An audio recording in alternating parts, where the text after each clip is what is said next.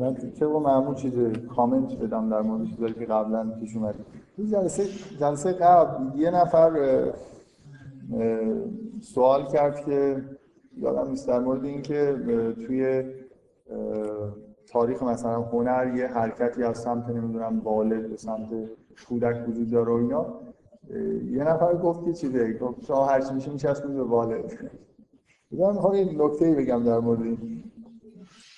واقعا احساس کردم که این سوال حالا ممکنه اگه ابهام تو ذهن دیگران هست برطرف بشه. کلا چیز دیگه. یعنی هر اگه شما همه چیز داخل وجود مثلا از توی تئوری چیزای روانی رو به سه تا چیز تقسیم کردیم والد کودک و بالغ این این شبیه شبیه چیزه؟ شبیه اون تقسیم بندی عقل و نفسه. قبلا چجوری بود که مثلا عرفا حالا آدمای مذهبی هر چی می‌شد تفسیر نفس دو تا چیز دیگه یکی عقل یکی نفس. الان فرقش فقط همینه. اگه از این استفاده بکنی اون طرفش مثلا چیزای بعد دو تا چیز می‌تونی بگی. یا والد یا کودک به چیزی دیگه وجود نداره. یعنی اگه مثلا یه چیزی به انحراف کشیده شد یا در اثر مثلا یه آدمی که بدبخت و بیچاره میشه یا به دلیل مثلا پیروی از هواهای نفسانی کودکانه خودشه یا اینکه فکرش خرابه مثلا از یه جایی کپی کرده نرم افزارهای غلط اینستال کرده داره اشتباه می‌کنه. ها یعنی اصلا چیزی دیگه وجود نداره. اگه یه پدیده حتی اجتماعی اجتماعی رو بخوای ربط بدیم مسائل روانی آدمو یا اینجوریه که مثلا فرض کن اینجا این پدیده اجتماعی در اصل اگه یه چیز خراب پیش اومده یا باید بگی که اینجا یه جوری مربوط به کودک میشه یا مربوط به والد میشه اگه بخوای از این تقسیم بندی استفاده بکنی. یه جوری والد و کودک با هم دیگه همون نفسن دیگه که همه چیزو تقصیرش تا حالا میذاشتن. بنابراین تعجب نکن اگه یه چیز بدی رو خلاص آدم بگه که مثلا این حالا کودک یا والد. والد و کودک. که معلومه. یه پیشورفی وجود داره یعنی پیشورفی وجود داره که هر چیزی که وارد میگه خوبه مگر اینکه خلاف ثابت بشه نگاه فکر کنم برای نفر زندگی می‌کنیم. یعنی خیلی چیزا رو مثلا ما عضوان چون وارد گفته حالا خیلی مسائل خب آخه این این هست. در مورد کودک هم درسته دیگه. خواسته های کودک وجود ما خوبن مگر اینکه خلاف ثابت مثلا یکی از خواسته های کودک وجود ما اینه که می‌خواد غذا بخوره. نه موضوع اینه که اصلا دقیقا موضوع اینه که برای برای آدما خلاف چیزی ثابت میشه یا نمیشه. یعنی اصولا این والد مجموع اطلاعاتی که از بیرون به شما می‌رسه ممکن چیزی بدی نباشه. ممکنه شما کلی اطلاعات خوبم به دست بیارید. موضوع دقیقا مسئله این بود. همیشه همین حرف رو revise میشن اینا یا یعنی یه چیزی کنترل کننده هست که این اطلاعات خارجی و خواسته های درونی رو یه جوری مثلا در فکر بکنه.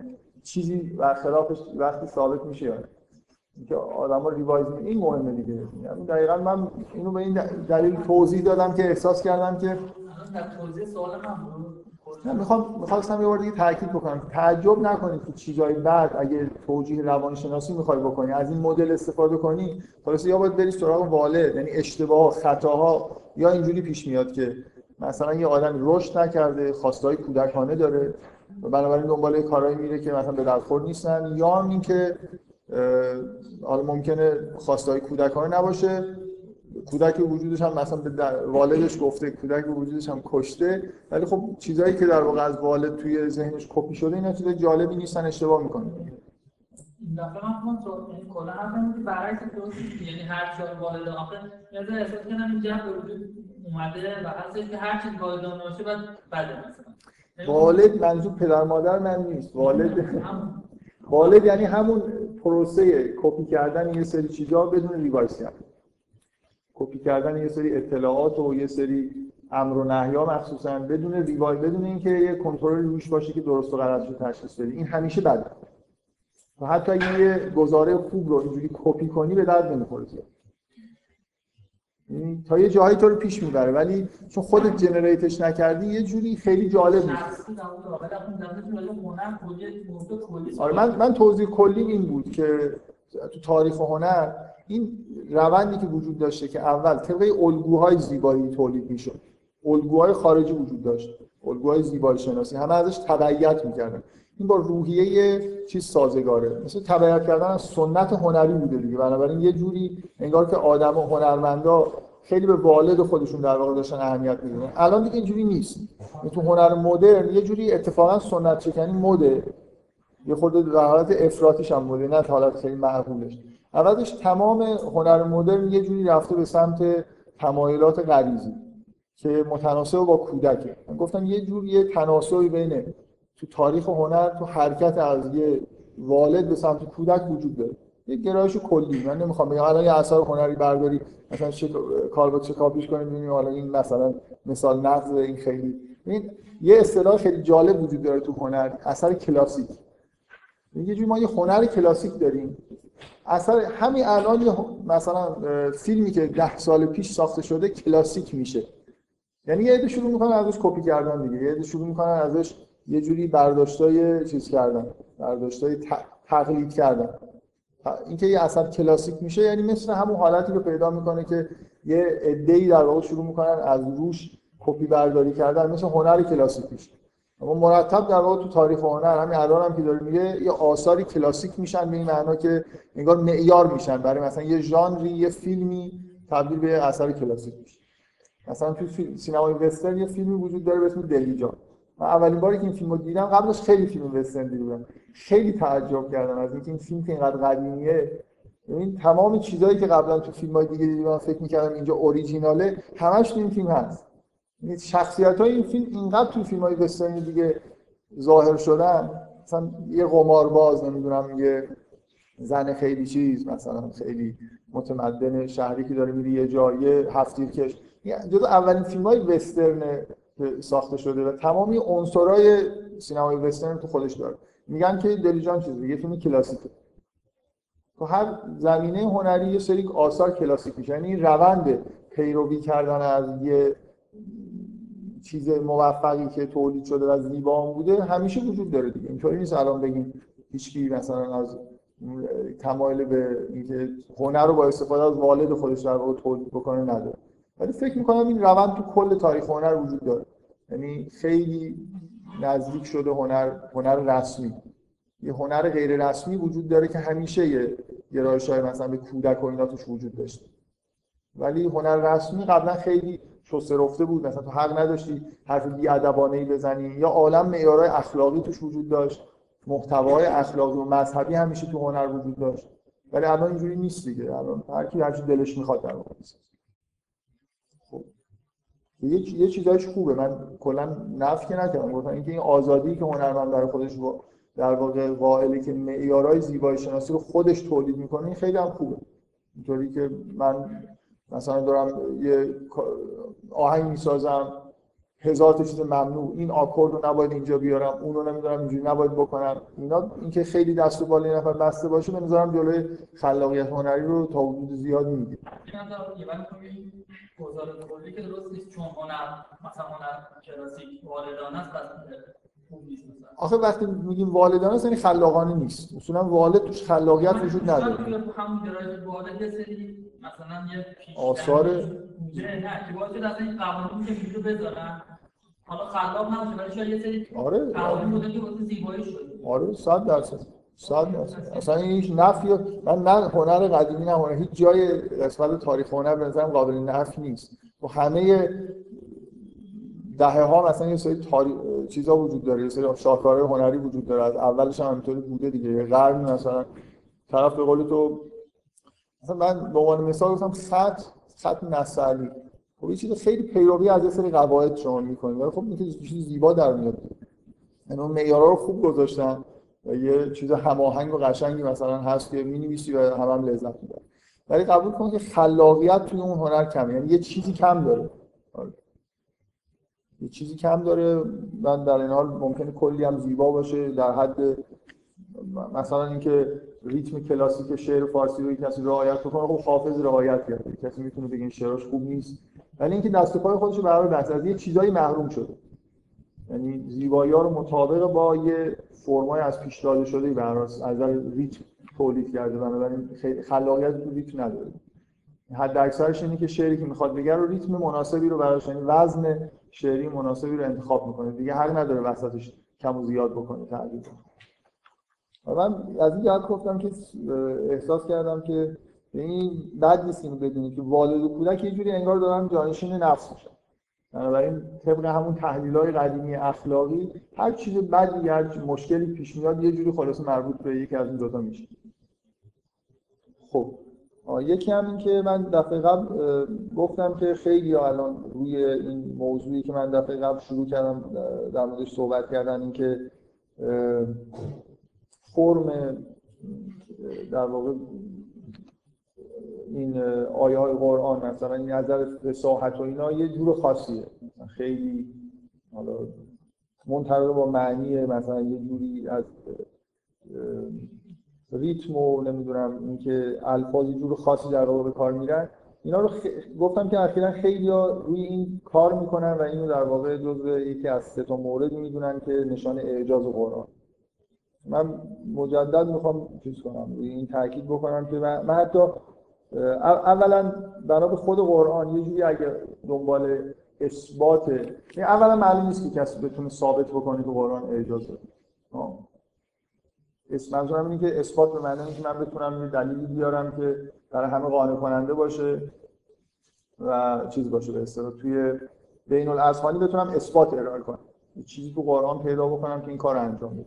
هیچ ادعای این شکلی وجود نداره اصلا. لزومی نداره که این قابل انجام باشه. بعد این, این یه نکته. ممکنه قرآن طوری باشه که برای هر کسی هر کسی بتونه شخصا قانع بشه که این معجزه است. ولی ممکنه نتونیم با معیارهای مثلا بین الاسانی رو ارائه بکنیم طوری که هیچ بحث توش این یه نکته. یه نکته دیگه این که خود قرآن اگر بهش مراجعه بکنید واحد اعجاز تو قرآن سوره است. این خود برام چیزه اینکه مثلا یه, یه آیه رو برمیدارن از نظر فصاحت و بلاغت اینقدر مثلا ازش تعریف می‌کنن که این یه آیه انگار یه جوری معجزه است. قرار نیست یه آیه هر چقدر قشنگ باشه اثباتی نیست برای اینکه واقعا معجزه است. به نظر من با خود قرآن هم اینجور در نمیاد. یعنی آیه خیلی قشنگ رو یه چیزی که به نظر میاد میشه انجام داد اینه که اگر کسی چیزی سعی کنه مشابه قرآن بیاره میشه مثلا خوب بین الاذهانی میشه جوابشو داد که این به خوبی قرآن نیست. ولی اینکه من من, نمی‌تونم ثابت بکنم که قرآن از این منشأ بی‌نهایت اومده و از همه چیز بزرگتره. ولی هر چیزی شما بیارید ممکنه من بتونم اثبات کنم که از این بزرگتره مقایسه می‌تونم انجام بدم بین این با یه چیز دیگه ای ولی اثبات کلی ممکنه ارائه ندم من می‌خوام بگم من شخصا نظرم این نیست که فصاحت و بلاغت قرآن اثبات اعجاز قرآن. فقط مثلا نتیجه صحبت که در مورد این زیبایی های لفظی و چیز هنری داخل قرآن می‌کنم اینه که طبق معمول نشون بدم که خیلی خیلی متن جالب و خوب. بیشتر از این ادعا نمی کنم این چیزی که فکر کنم میشه ثابت کرد نشون داد و در موردش بحث می‌کنم. خب من خیلی مختصر بگم که دفعه قبل در مورد به اصطلاح انتظاری ترین چیزی که توی کلام وجود داره ریتمشه. یعنی اصلا معنی رو بذارید کنار. حتی این چیزهایی که تلفظ می‌کنیم از تو کلام بذارید کنار یه چیزی باقی میمونه هم ریتم کلام. فقط یعنی به هجاهای مثلا بلند بودن و کوتاه بودن هجاها نگاه کنید یه جوری موسیقی توی کلام وجود داره.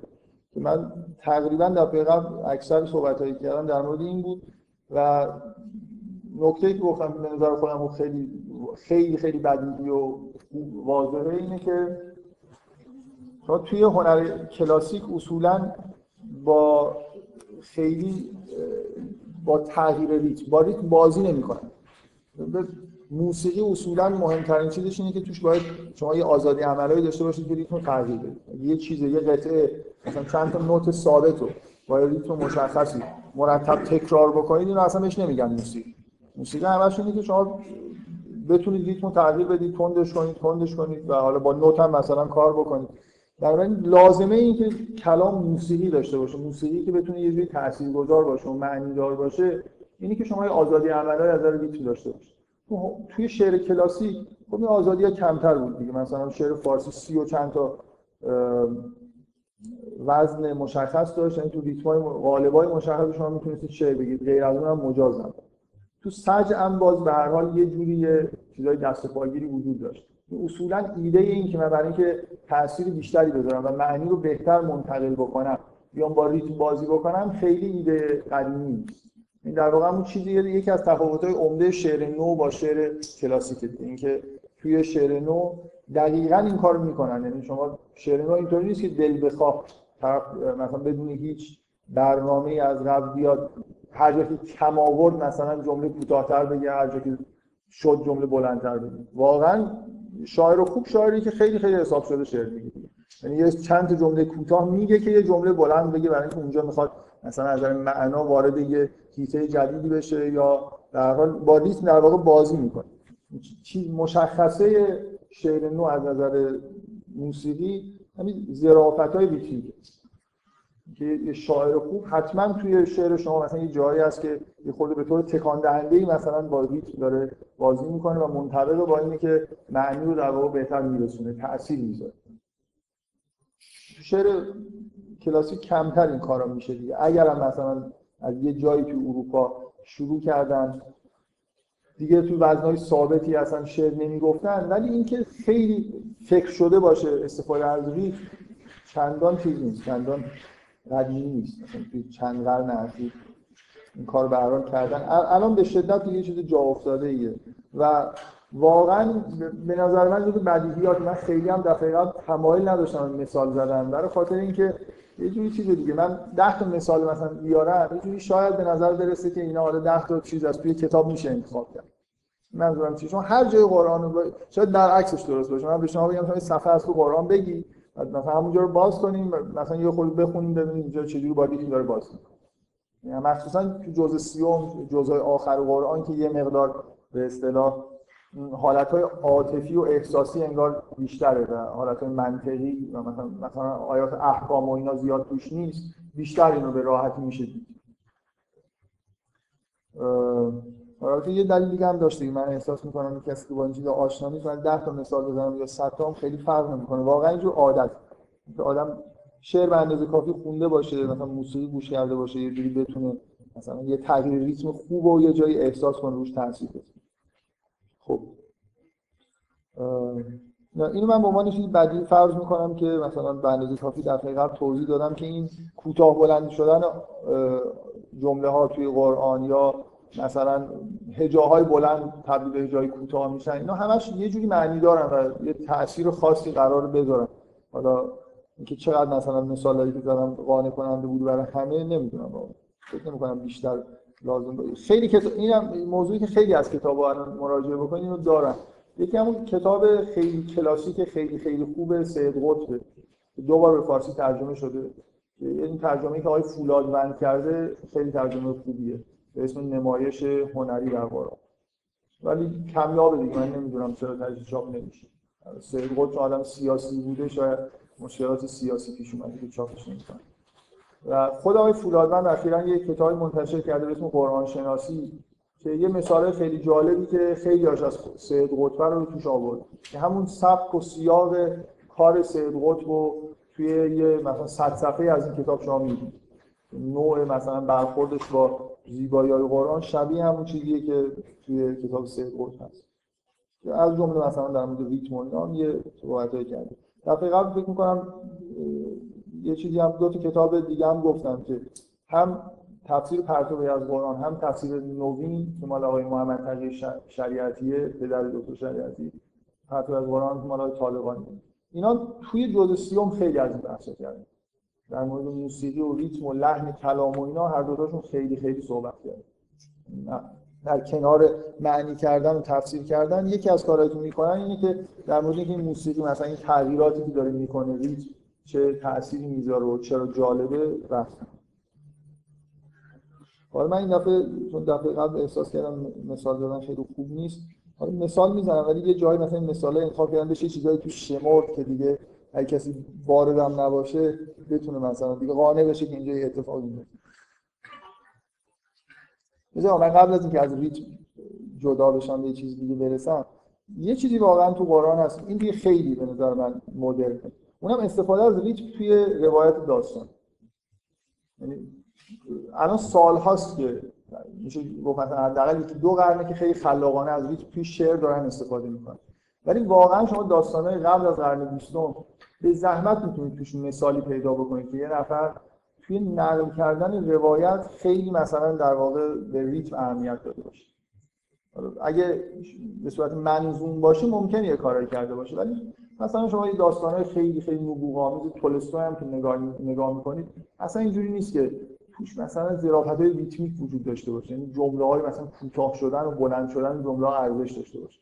ولی هر داستانی از قرآن بیارید من بهتون نشون میدم که به شدت حساب شده است که مثلا دیالوگایی که گفته میشه کوتاه باشن بلند باشن یا مثلا توصیفی که از این ماجرا داره انجام میشه چقدر طولانی بشه یا کوتاه باشه این اینقدر تو چشم می‌خوره تو قرآن که از قدیم هم مثلا این بحث توی بین مسلمان ها بوده.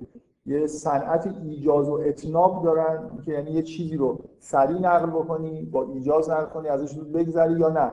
گاهی هم کشش بدی. همیشه اینجوری نیست که مثلا ایجاز خوب باشه.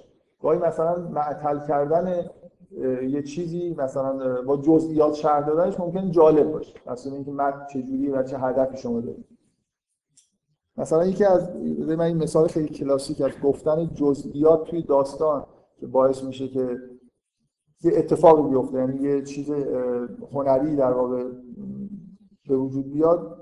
این قبلا من در مورد یه آدمی مثل اشکلوفسکی که این مفهوم آشنایی زدایی رو مطرح کرده صحبت کردم.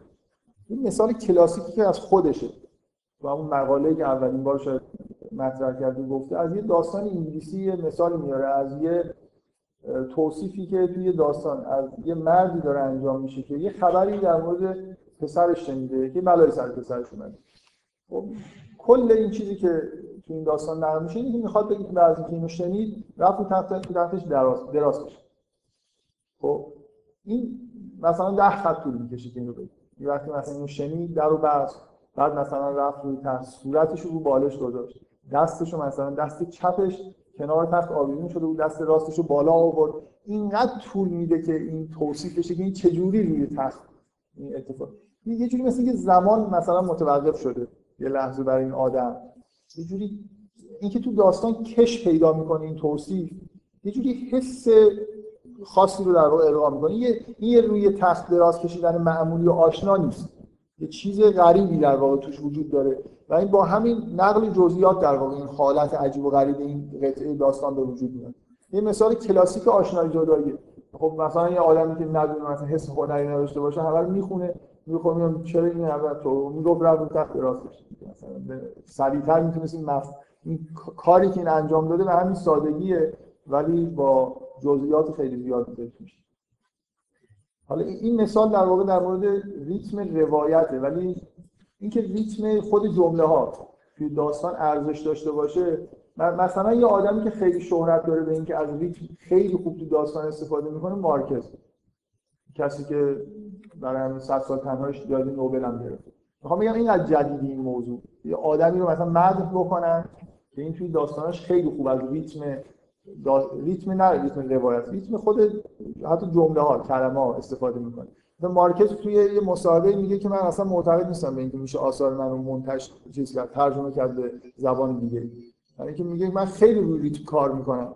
مطمئنا این تو ترجمه به هم می‌خوره. یعنی که این مثلا این جمله که دارم میگم کلمه‌اش چیا باشه تو مصاحبهش گفتم همیشه دیکشنری کنار دستم وقتی دارم کتاب می‌نویسم. مثلا از یه کلمه احساس می‌کنم این ریتم جمله رو خراب می‌کنه میگم یه چیز مترادف می‌تونم پیدا کنم. در این حد تو انتخاب کلمه ها وسواس داره.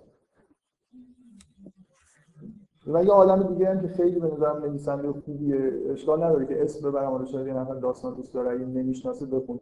یه ژاپنی اصل تو انگلستان الان کتاب می‌نویسه به اسم ایشیگورو. واقعا آدم فوق از این نظر آدم فوق العاده تک تک جمله های داستاناش حساب کتاب داره که این الان حتی ترجمه هم که میشه کاملا مشخصه که چقدر. من هیچ کدوم آثارش انگلیسی به زبان اصلی نخوندم. تو ترجمه هایی که وجود داره که همشون هم ترجمه های خوبی هن واقعا خیلی داستان کوتاه نوشته این جالبیش اینه.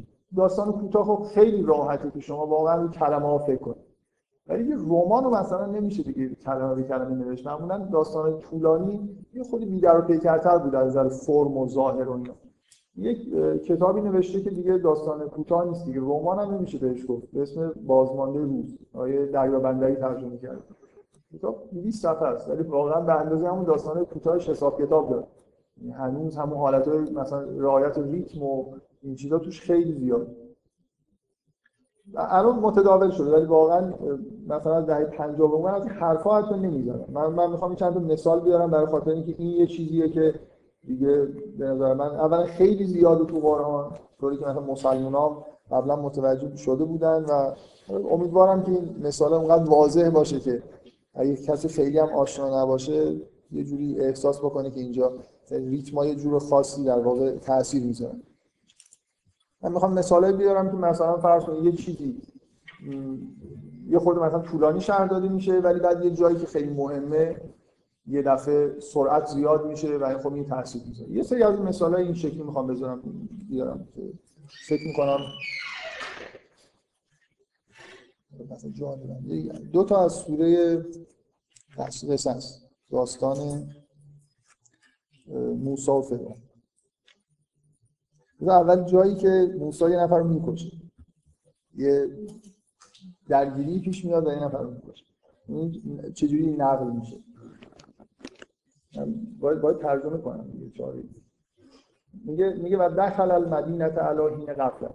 در حالی که غافل بود وارد شهر از اول از اول هم این ماجرای قتل اینجوری شروع میشه. موسی وارد شهر شده و دخل المدینه علی حین غفلت من اهل از اهل شهر مثلا غافل حال خودش.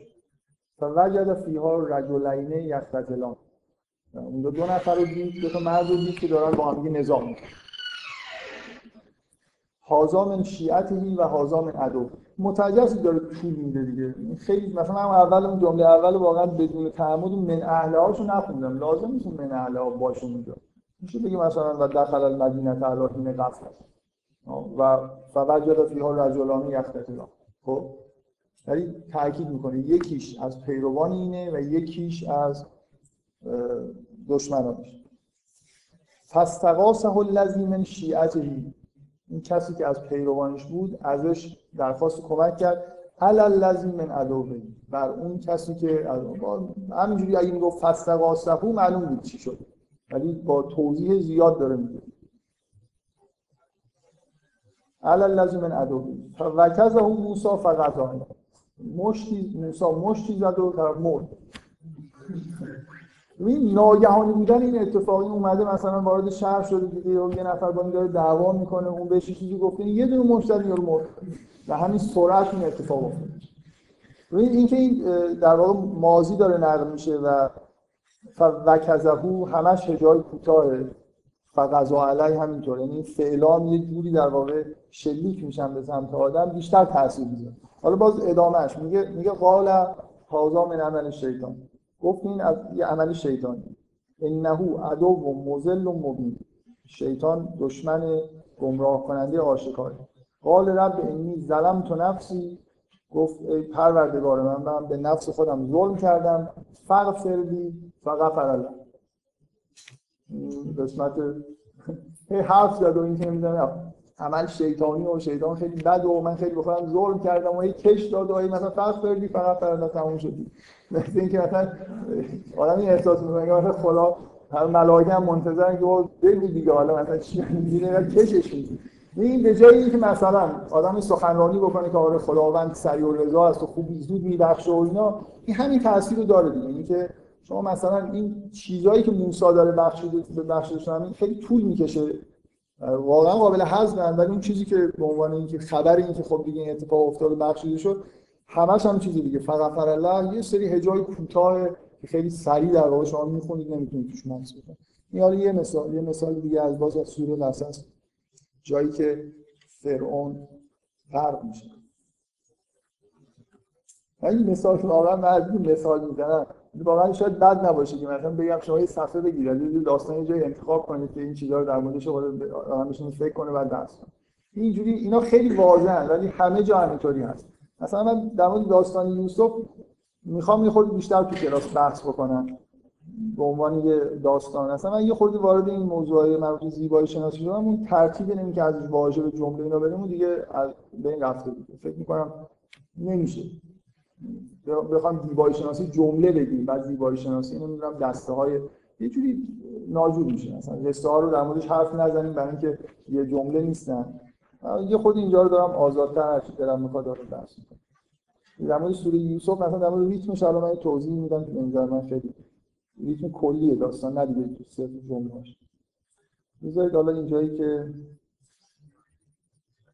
این داستان طول کشیده دیگه. حالا موسی میره پیغمبر میشه میاد فرعون دعوت می‌کنه قبول نمی‌کنن و همینجور ادامه پیدا می‌کنه تا به این قسمت آخرش که میگه اینجوریه. میگه میگه وقال فرعون یا ایها الملأ ما علمت لكم من اله غیر فرعون گفت که مثلا یه جمع مثلا آدمایی اونجا هستن یا ایها الملأ ما علمت لكم من اله غیر من خدایی غیر از خودم برای شما نمی‌شناسم. فاوقد لی یا هامان و علتی و ای هامان برای من یه بر روی گل بر روی خاک. فاوقد لی یا هامان و علتی فجعل لی سرهم میگه برای من یه کوشکی بساز لعلی اطل و اله اله موسی. که شاید من بر خدای موسی آگاهی پیدا کنم. و انی لعظن من الکاذبین من گمان می‌کنم که این دروغ از دروغگویان. و استکبر هو و جنوده فی الارض به غیر الحق. او و لشکریانش در زمین به غیر حق استکبار مثلا استکبار جستن. و زن و انهم الینا لا یرجون. جمله ها رو میشه واقعا خیلی هاشو هست که خیلی کوتاه کرده حالا می‌خوام بگم این رونده همش طول کشید دیگه. فرعون چی گفت؟ خدا این داره توضیح میده. و استکبر هو و جنوده فی الارض. به غیر الحق و زن و انهم الینا لا یرجون ادامه داستان مفصلیه که هی فرعون چیز موسی معجزه کرده فرعون نپذیرفت و هزار تا کار کردن تا به اینجا رسیده. این حرفا رو دارن می‌زنن. آخرش در میگه و زن و انهم الینا لا یرجون گمان بردن که به سمت ما باز نمیگردن. فاخذناه و جنوده فنبذناه فنبذناهم فی الیم. رو اینو با جنودش گرفتیم پرت کردیم دریا که این حس می‌بینید بعد از این همه این داستان خوندن که فرعون این همه قدرتمنده حرف می‌زنه داد و فریاد می‌کنه همه رو مثلا یه جایی تو همین جا تو قرآن میگه که مثلا این لشکریان خودش میگه بیاید اینا یه عده قلیلی اینا رو مثلا همه رو می‌کشیم و اینا. یه حس اینجوری وجود داره و اینا خیلی روش تاکید میشه. ولی نتیجه داستان در دو تا کلمه در واقع داره بیان میشه. میگه اینا رو گرفتیم پرتشون کردیم در داستان تموم میشه دیگه با این عمل ساده ای که انجام شد اون آخر. مثلا این همه قوا و جنود و اونو با لشکریانش همه رو یعنی یه جوری مثل که از این قسمتش دیگه خیلی توضیحاتش مثلا لازم نیست داده بشه. جزئیاتش که اینا رفتن آب اومد نمی‌دونم رو سرشون ریخت و این حرفا رو نمیزن. یه جای دیگه تو قرآن میگه که در توصیف همین اتفاقی که برای اینا افتاده میگه بعد از اینکه میگه که فرعون همه رو جمع کرد و دنبال موسی را افتادن میگه هم فرعون به جنودهی این فرعون با جنود لشکریانش اینو تعقیبش کرد. فقشی هم من الیم ما غشی هم یه چیز پوشاننده از اون دریا اونا رو پوشوند حتی غرق هم نمی‌دونم گم شدن ناپدید شدن. یه چیزی اینا رو پوشون. همین داستان با یه همچین جمله تموم میشه. دیگه حالا مثلا رفتن لشکرشون چند نفر بودن اونجا داد و فریاد کردن نکردن. اینجا رو بدون توضیح میاره. برای اینکه اون حس اینکه چیز خیلی راحتی بود دیگه. داد و فریاد کرد ما اینا رو گرفتیم انداختیم دریا. تموم میشه بعد دیگه داستان اینه که حالا موسی با قوم خودش مثلا از دریا رد شده اینا هم نابود شدن. حالا چه اتفاق؟ اتفاق میفته باز یه چیزای ریتمیکی که مربوط به مخصوصا مربوط به دیالوگا دیگه. فوق العاده دیالوگا ریتم صحبت کردن آدما توی قرآن یه جور محسوسی کند بودنش تند بودنش کوتاه بودن صحبت ها اینا در واقع یه جوری تاثیر گذاره به عنوان یه روایتی که داره نقل میشه. مثلا این مثال سید قطب خیلی دوست داره. در تو کتابش خیلی بحث کرده. از سوره هود آیه 42 جایی که پسر نوح داره غرق میشه.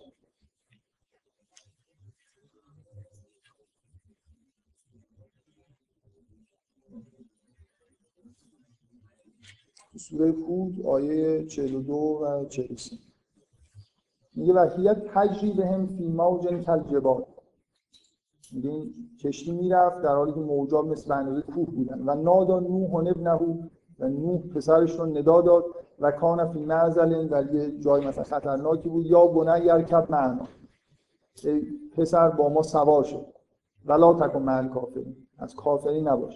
قال سعاوی الی جبل یعصمنی من الماء. گفت من به بالای کوهی میرم که من از از آب محفوظ نگه داره. قال لا آسم الیوم من امر الله. گفت امروز هیچ نگهدارنده از امر خدا نیست الا من رحم. مگر کسی که رحم کنه. و حال بینهم الموج فکان من الموج. من اینو ترجمه نکنم آخرش هم میگه که یه موجی اومد و این از غرق شدگان شد. من یه بار می‌خوام عربیشو بدونم که ترجمه بکنم. بخونم. رو این بحث کرده که این حالت تلاطمی که اینجا وجود داره مثل اینکه یه چیز متلاطمی هست که این آدم از این ور دارن با همدیگه با جمله خیلی کوتاه صحبت می‌کنن. حالت خیلی عادی. میگه که اینو اگه دقت بکنید می‌بینید. من بدون که ترجمه کنم می‌خوام یه بار دیگه بخونم. به نظر من خیلی واضحه ولی ممکنه خیلی چیز نباشه. در همه خیلی واضح نباشه. میگه و هی تجری بهم فی موج کالجبال و نادا نوح ابنه و کان فی معزل یا بنی یرکب معنا ولا تکن مع الکافرین. قال سعاوی الى جبل یعصمنی من الماء. قال لا عاصم اليوم من امر الله الا من رحم. و حال بینهم الموج فکان من الموج. این آخرش این حالتی که موجی میاد و این غرق شد. این کوتاه بودن آخرش باز این احساسی که توی آیه هست رو در اون میرسون حالا این مثال از سید قطب اگه اون کتاب دیدید فکر کنم یه صفحه در موردش صحبت کرده حرفای خوبی هم زده. این تیکه تیکه بودن این حرفا جمله کوتاه داشتن یه جوری یه حسی در واقع این آیات به وجود میاد نمیشه؟ خیلی در مورد حسش توضیح بذارید یه جای دیگه یه جایی که در مورد دیالوگایی که ریتم خیلی واضحی دارن یه مثال از سوره یوسف بزنم. یه جایی تو این داستان هست که من می‌خوام یه پیشنهاد بکنم دیگه در این که مثلا احتمال دو جلسه دیگه یه بحث مفصل در مورد داستان یوسف می‌خوام بکنم. سعی کنید بخونید داستان. حالا اگه فارسیش هم نخونید سعی کنید عربی بخونید. اگه به هر حال من نمی‌دونم واقعا یعنی من یه جایی به جزئیاتی ممکنه بخوام بعدا اشاره بکنم که نخونده باشه نفر اصلا هیچ دیگه کاملا بی‌مزه میشه بخونید و من از این سوال می‌کنم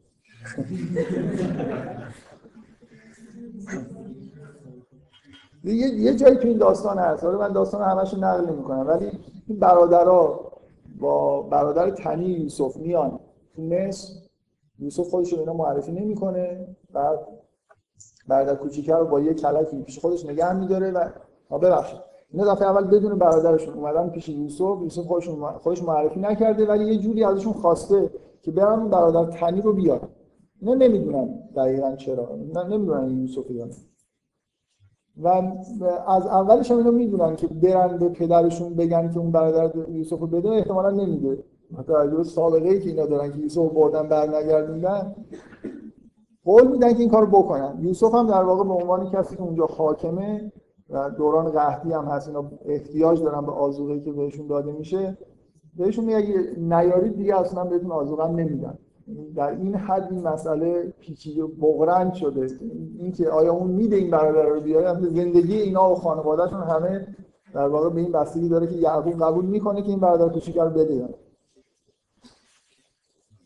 بعد یوسف در حال باز دوباره کلک می‌زنه برای اینکه یه جوری یه در واقع یه کاری بکنی که احتمال اینکه یعقوب قبول بکنه بیشتر بشه این چیزایی که اموالی که اینا آورده بودن که باش آزوقه بگیرن هم بهشون یه جور مخفیانه پس میده. می‌ذاره توی خورجیناشون.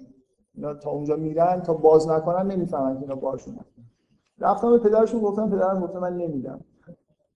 بعد اینا میرن اونا رو باز می‌کنن. می‌بینن که چیزشون هم اون به اصطلاح اموالشون هم هست. این کار خیلی ساده شده. یعنی فقط اینه که اگه این پدر این پسر رو بده اینا اموالشون هم دارن چیزی جدید لازم نیست ببرن. همینا رو می‌تونن ببرن دوباره یه عالم آزاده بگیرن. یه حالت چیزی پیش اومده که دیگه خیلی مسئله به نظرشون میاد که مثل که یه چیزی کوچیکی داره اینو باید حالا این نحوه حرف زدنشون با یعقوب به نظر خیلی جالب. میگن که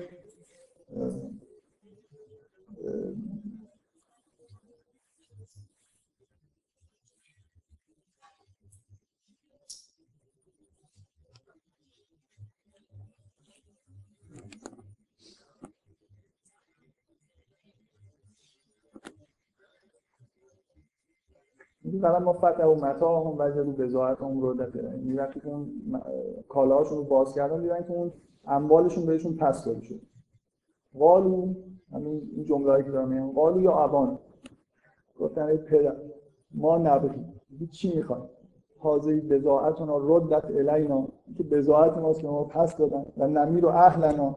برای اهلمون غذا می‌گیریم و نخفز و اخانا برادرمون حفظ می‌کنیم و نزداد و کیل بعید و یه کیل اضافه هم می‌گیریم. ذالک کیل یسی یعنی حالت گفتنشون میگه که یا ابانا ما نقدی حاضری بزاعتنا ردت الینا و نمیر و اهلنا و نحفظ و اخانا و نزداد و کیل بعید. ذالک کیل یسی دیگه همه چیز شده. بده بریم دیگه. من دقیقا یه چند نفر اینجا فیلم چیز رو دیدن. اولین فیلمی که جوزانی ساخت جادای سر هیچ کی نیده. شما که میان نمی‌دونم بعد نصیریان بازی می‌کنه گرگا بهش حمله می‌کنن میره توی یه جایی.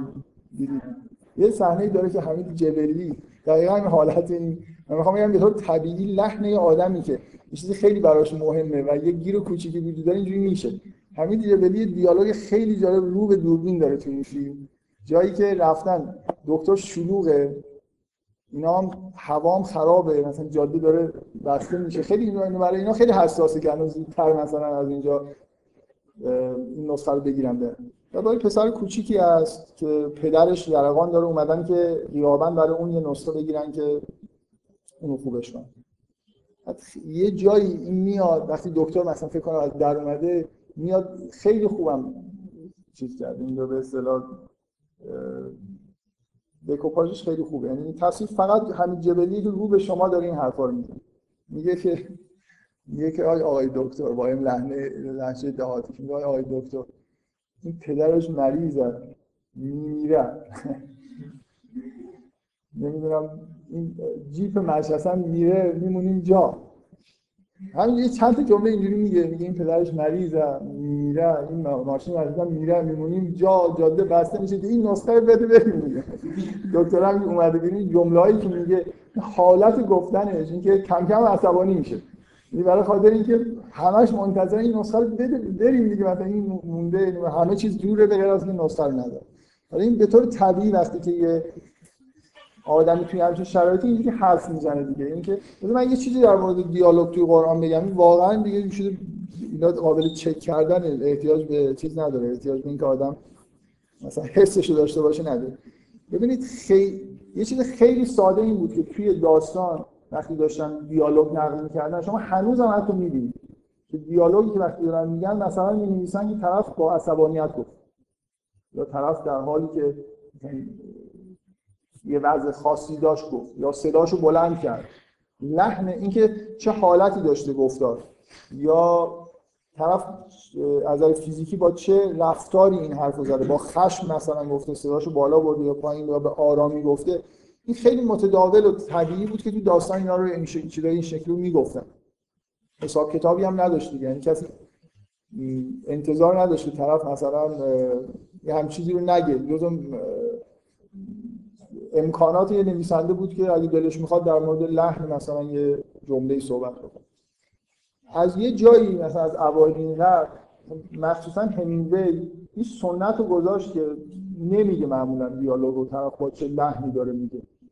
یه جنبشی بود توی نوشتن داستان به اسم می‌گفتن که همینگوی جزو اصلی ترین آدم هاست آدمایی مثل سبک مینیمالیست که هر چیزی رو که میشه حذف کرد حذف کنه.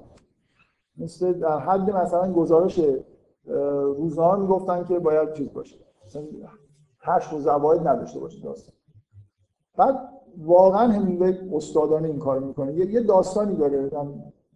فکر کنم یکی دو بار ترجمه شده. یه بار آقای گلشیری ترجمه کرده. خیلی داستان خوبیه. به اسم تپه های همچون کوه های سفید. همچون فیل های سفید ببخشید. تپه های همچون فیل های سفید. داستان یه زن و مردی که با هم فقط دو نفر میان توی اسلام میشینن با هم مشاجراتی دارن. در فکر کنم واقعا جا چک نکنم. در تمام طول داستان هیچ جا حرف از این نیست که اینا با چه لحنی دارن با هم صحبت می‌کنن. ولی یه جایی من در تمام طول داستان شما متوجه این که این زن داره عصبانی میشه هست. اینکه به یه جایی فقط از این چیزایی هم هست که دیگه نمیگه مرد گفت زن گفت. دیالوگ شروع میشه بعد جمله یک در میان مثلا یکی مال مدرسه که مال زن مگر اینکه توضیحی بده دوباره دیالوگ قطع بشه و دوباره بخواد شروع کنه تا اینکه دیالوگ دیالوگشون به اینجا می‌رسه که زن میگه که میگه یک کلمه دیگه جیغ میزن من می‌خوام بگم لازمه یه نفر توضیح بده که حالا همین یه جمله که من گفتم و این با چه حالتی گفته. یه جایی که نباید کسی صداش بالا بزنه. دیگه در حدی عصبانی شده که داره تهدید می‌کنه که یک کلمه دیگه این حرفو بزنی من جیغ می‌زنم. همه می‌فهمن لحن گفتن این جمله چه جوری بوده دیگه؟ لازم نیست که از توضیح بده. من احساسم اینه تو همه داستان‌های همینگوی همیشه معلومه که آدم‌ها دارن آروم صحبت می‌کنن. یا دارن مثلا جیغ می‌زنن یا عصبانی خودشون دارن می‌خوانن برای اینکه داستان و اون دیالوگی که نوشته میشه یه جوری گویایی رو داره. کمتر پیش میاد که لازم بشه مثلا بگه طرف با خشم گفت. الان یه جوری نقطه ضعف حساب میشه. اگر یه نفر توضیحات اضافه بده دیگه چیزی که مثلا معلومه مگر اینکه دلایل مثلا ریتمیک داشته باشه. یه نفر می‌خواد که اینجا یه دیالوگ قطع کنه و یه جمله طولانی بگه برای خاطر اینکه مثلا یه حسی ایجاد بکنه. ولی به طور طبیعی از روی ناتوانی اینکه طرف نمی‌تونه دیالوگ رو طوری بنویسه که معلوم بشه که لحنش چیه یه جور به نظر میاد که مثلا ناتوانی نویسنده است. داره مجبور یه چیزی بچسبه برچسبی بزنه به این دیالوگ که این با این لحن داره گفته میشه. خود دیالوگ مشخص نیست. اینو چک کنید تو فکر یک بار تو قرآن این دیالوگا گفته نمیشه که با چه. مثلا الان این داستان نو. معلوم هر دارن داد می‌زنن دیگه. برای اینکه موج و طوفان و موج به اندازه کوهه این اونو دیده این تو کشتی اون بیرونه با تمام قدرت دارن داد می‌زنن تو صدای هم دیگر بشنن توی طوفان. وقتی اینجوریه لازم نیست من بگم که اینا داشتن فریاد می‌زدن. معلوم هم هست که نوح با یه حالت ملاطفتی داره حرف می‌زنه. یعنی آدم می‌تونه یه جوری شبیه سازی بکنه که این جمله چجوری داره گفته میشه. احتیاج به توضیح اضافه نیست. این دیالوگایی که از برادرای یوسف خوندم و همه می‌فهمن که این با چه حالتی این دیالوگ داره گفته میشه بدون اینکه لازم باشه که آدم چیزی در موردش بگه. همه جا اینو می‌تونید چک کنید همه دیالوگ قرآن بدون توضیح هم همیشه هم معلومه که لحن صحبت در واقع چجوری برای خاطر اینکه اون محتوایی که دیالوگ داره و شرحی که از داستان اومده در واقع این روشنی رو میده که دیالوگ چجوری باید خونده بشه. بذارید یه دیالوگی که خیلی چیزه خیلی جور خاصیه. جایی که اولین بار تو سوره تاها داره وصف می‌کنه که به حضرت موسی وحی شده. حالا یه قرائنی وجود داره که خب حضرت موسی به شدت در واقع تحت فشار یعنی فکر نکنم خیلی راحت باشه که یه دفعه به نفر وحی بشه. من این مقدماتشون نمی‌خونم. جایی می‌رسه که نهایتا بهش ابلاغ میشه که باید بره به سمت فرعون. رسالتش معلومه که چیکار حالا بکنه. این آیایی که همتون شنیدید. میگه قال رب اشرح نیستن خدایا سینه منو مثلا گشاده کن. و یسری امر این حالت گفتن و کوتاه بودن اینکه چیزایی تکرار میشه. سی آدمی که یه چیزی میگه شما وقتی یه نفر حواسش پرته یه چیزی میگه و دوباره مجبور میشه آ منظورم اینه. مثلا توضیح بده در مورد چیزی گفته. رو نگاه خوب نمی‌تونه حرف بزنه. با حالت انگار آدم به تته پته افتادن آدم همچین احساسی می‌کنه. اینکه فکرش منسجم نیست نمی‌تونه چیز طولانی بگه دیگه. همه این جمله کوتاه کوتاه آدم میگه واقعا توی همچین شرایطی این وضعیت هست. جمله کوتاه میشن و احتمالاً ابهام توش وجود داره یا یه چیزایی که احت... این مرتب این جمله کوتاه و یه جوری هی در خود موسی جمله میگه بعد دوباره مثلا انگار توضیح میده. احساس می‌کنه که مثلا نباید اینجوری می‌گفت ولی دیگه می‌گفت. این به شهر تدبیر و یسر لی ام وحل العقدة من لسان بعد میگه این چیزو گرو از زبان من بردار. مثلا خود مکس می‌کنه به توضیح میده میگه که حرف منو بفهم. یعنی مثل اینکه من دوباره مثلا فکر نکنم که حالا من میگم می‌خوام مثلا خوب صحبت بکنم. برای همین رسالت هم لازم دارم به توضیح میده. برای خاطر اینکه اونا حرف منو بفهمن و میگه وجعلی وزیرم من اهل منظورش هارونه. میگه وجعلی وزیرم من اهلی و توضیح میده. میگه هارون اخی. اشتد بهی ازلی و اشک و فیان توضیح میده که برای چی اینو مثلا لازم داره؟ حالت غیر عادی این دعا.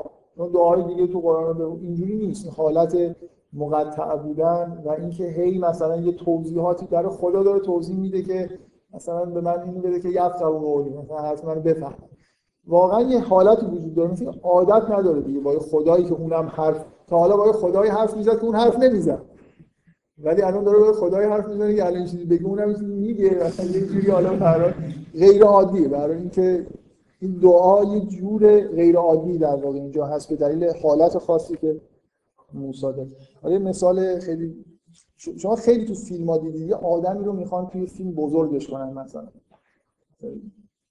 آدم خیلی قدرتمندیه. توی یه جمع همه فقط می‌خوان نگاه کنن. مثلا توی دارن در مورد چیزی تصمیم می‌گیرن همه دارن حرف می‌زنن ولی حرف آخر رو یه نفر می‌زنه. آدم قدرتمند. چه جوری معمولا دیالوگا رو می‌نویسن؟ آدم خیلی قدرتمند. معمولا زیاد حرف نمی‌زنه یک کلمه مثلا میگه.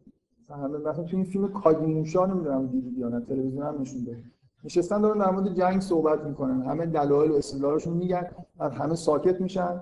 دوربین روی این چیز میمونه. آدمی که به اصطلاح شکن میمونه و یه خود مکس می‌کنه یه جمله میگه میگه میگه کوه حرکت نمی‌کنه.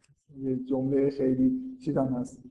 خیلی در واقع به طور استعاری چون خودش ملقب به کوه می‌خواد بگه ما حمله نمی کنیم حرف اینه که حمله بکنیم به جایی نکنیم. یه جمله خیلی کوتاه و قاطعانه میگه. اینکه کوتاه صحبت کردن یه جوری با قاطعیت صحبت کردن نشانه قدرته که شما اینو حس می‌کنید توی داستان ذوالقرنین من می‌خوام حرفایی که ذوالقرنین می‌زنه رو یه خورده من ببینید احساس به نظر من بدون اینکه توضیح بده که ذوالقرنین چه تیپی بوده از این لحن حرف زدن یه شخصیتی تو ذهنتون شکل می‌گیره. که چه جوری در واقع آدمی که اینجوری حرف می‌زنه چه چیزی داره چه شخصیتی داره.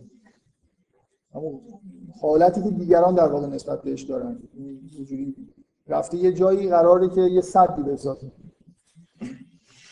دیگه.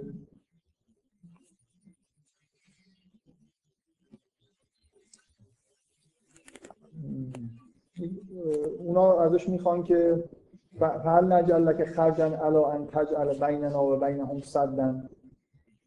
بعد قال ما مکنی فی ربی خیر فعینونی به قوت اجعل بینکم و بینکم ربی. جمله هایی که میگه. میگه آتونی زبر الحدید. میگه قطعه های فلز آهن برای من بیاد حتی بعد دیگه نمی یه جمله گفت آتونی زبر الحدید حتی اذا ساوا بین الصدفین قالن فقو. گفت بدن. و حتی اذا جعله نارن قال آتونی افرد علیه قتل اینکه تمام چیزایی این قاطعیتی کرد یک کلمه مثلا همه اینا توضیح میده که اینا اومدن این کارا رو کردن. ولی یک کلمه دیگه گفت گفت بدن.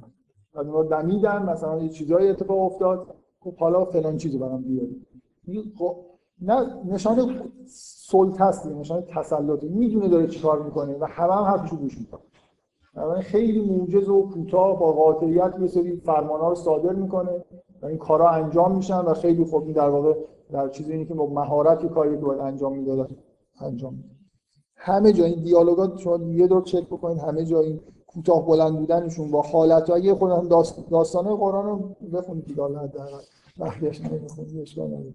داستان قرآن خیلی اینجوری یعنی دیالوگاتش خیلی خیلی به نظر من نظر تکنیکی آدم می‌تونه ازشون چیز یاد بگیره. آها بذار توضیح در مورد داستان یوسف چون بعدا قرار در موردش صحبت بکنم. از جمله حالا بگذاریم ریتم کلی داستان رو میشه یه جورایی کنترل کرد.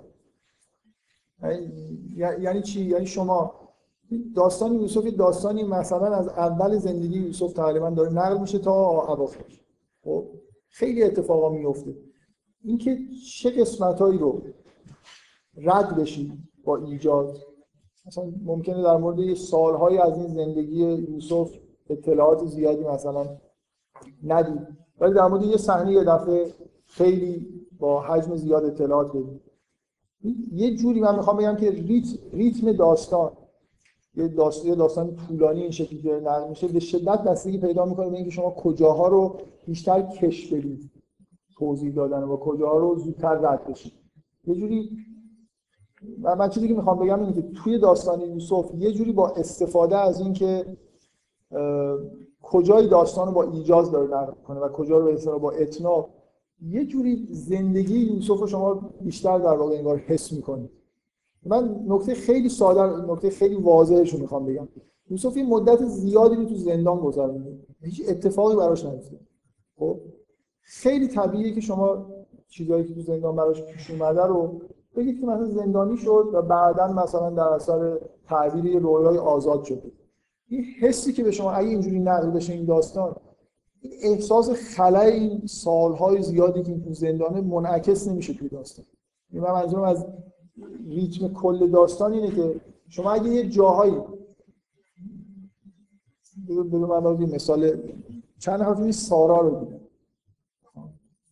سارا همه فیلم سارا رو نظر من یه نفر فیلم سارا رو سارا که آره این که مهجویی ساخته تلویزیون هم پخش کرده.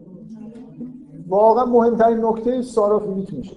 یعنی اصلا مهجویی به نظر من کاملا اون کار اصلی که انجام داده اینه که شما متوجه شدید یا یونیام چقدر خاطره داده چقدر کلوزآپ تو این فیلم زیاد؟ ها؟ سارا. سارا. که آخرش طلاق می‌خواد بگیره. کریمی بازی می‌کنه. قبل از پری ساخت یه, یه فیلم میاد مثلا اصلا کاری به داستان شد تو از اول که شروع میشه این فیلم با هر وسیله فکر می‌کنم سینمایی ریتم این فیلم رو تند نگه داشته هر جوری که میشه مثلا یه جایی که داره آشپزی می‌کنه ده تا کات می‌خوره. از یه close-up مثلا قیمه به یه دست این که داره چیزی می‌بره. close-up ریتم ایجاد. اگه این صحنه رو شما از دور نشون بدید ریتم کندی ایجاد میشه برای اینکه اطلاعات توش نیست دیگه. ریتم اینجوری ایجاد میشه شما شاید در واقع تو سینما که نشستید process لازم داره برای چیزی بفهمید. اگر یه صحنه رو مثلا کش بدن یه آدمی یه آدمی نشون بدن اینجوری رو صندلی نشسته همینطور. یه جوری داستان انگار متوقف شده دیگه. احساس خلایی پیشرفت داستان. ولی همینو همین صحنه رو اگه هی کات بزنن به در و پنجره رو هی شما مثلا انگار چیزای جدید دارید می‌بینید. با اینکه اتفاقی نمیفته ولی یه جوری در واقع احساس پیشرفتن یه چیزی رو می‌کنید توی داستان. یعنی مرتب دارید صحنه‌های جدید می‌بینید. با هر وسیله سینمایی ممکن مرجوی ریتم این فیلم رو تند نگه میداره. با اینکه هیچ اتفاق خاصی هم توش نمیفته اصلا مرتب شما سارا رو می‌بینید که داره میدوره. اگه داره میره یه چیزی بخره همیشه در حال دویدن یا اگه داره آشپزی می‌کنه لباسش رو داره میپوشه 10 تا حداقل کات می‌خوره. دستش از توی آستین در میاد دگمش رو داره میبنده. یه جوری مرتب مثلا این صحنه های مختلف بند و همون صحنه به این سادگی هم یه جوری ریتم تند پیدا می‌کنه. همه این کارا رو می‌کنه. یعنی که داستان به اون جایی که می‌رسه که سارا دیگه متوجه میشه که اصلا شوهرش واقعا آدم مزخرفیه و دیگه نمی‌تونه باش ادامه بده مثل اون لحظه‌ای که داره تصمیم می‌گیره چند دقیقه فیلم طول می‌کشه و هیچ صدایی تقریبا تو فیلم نیست. یکی از چیزایی تو سینما میشه باش ریتم ایجاد کرد صداست سر و صدا. صدا مثلا دیالوگ صدای خارج از صحنه هرچی بیاد اینا ریتم فیلم رو تون می‌کنه.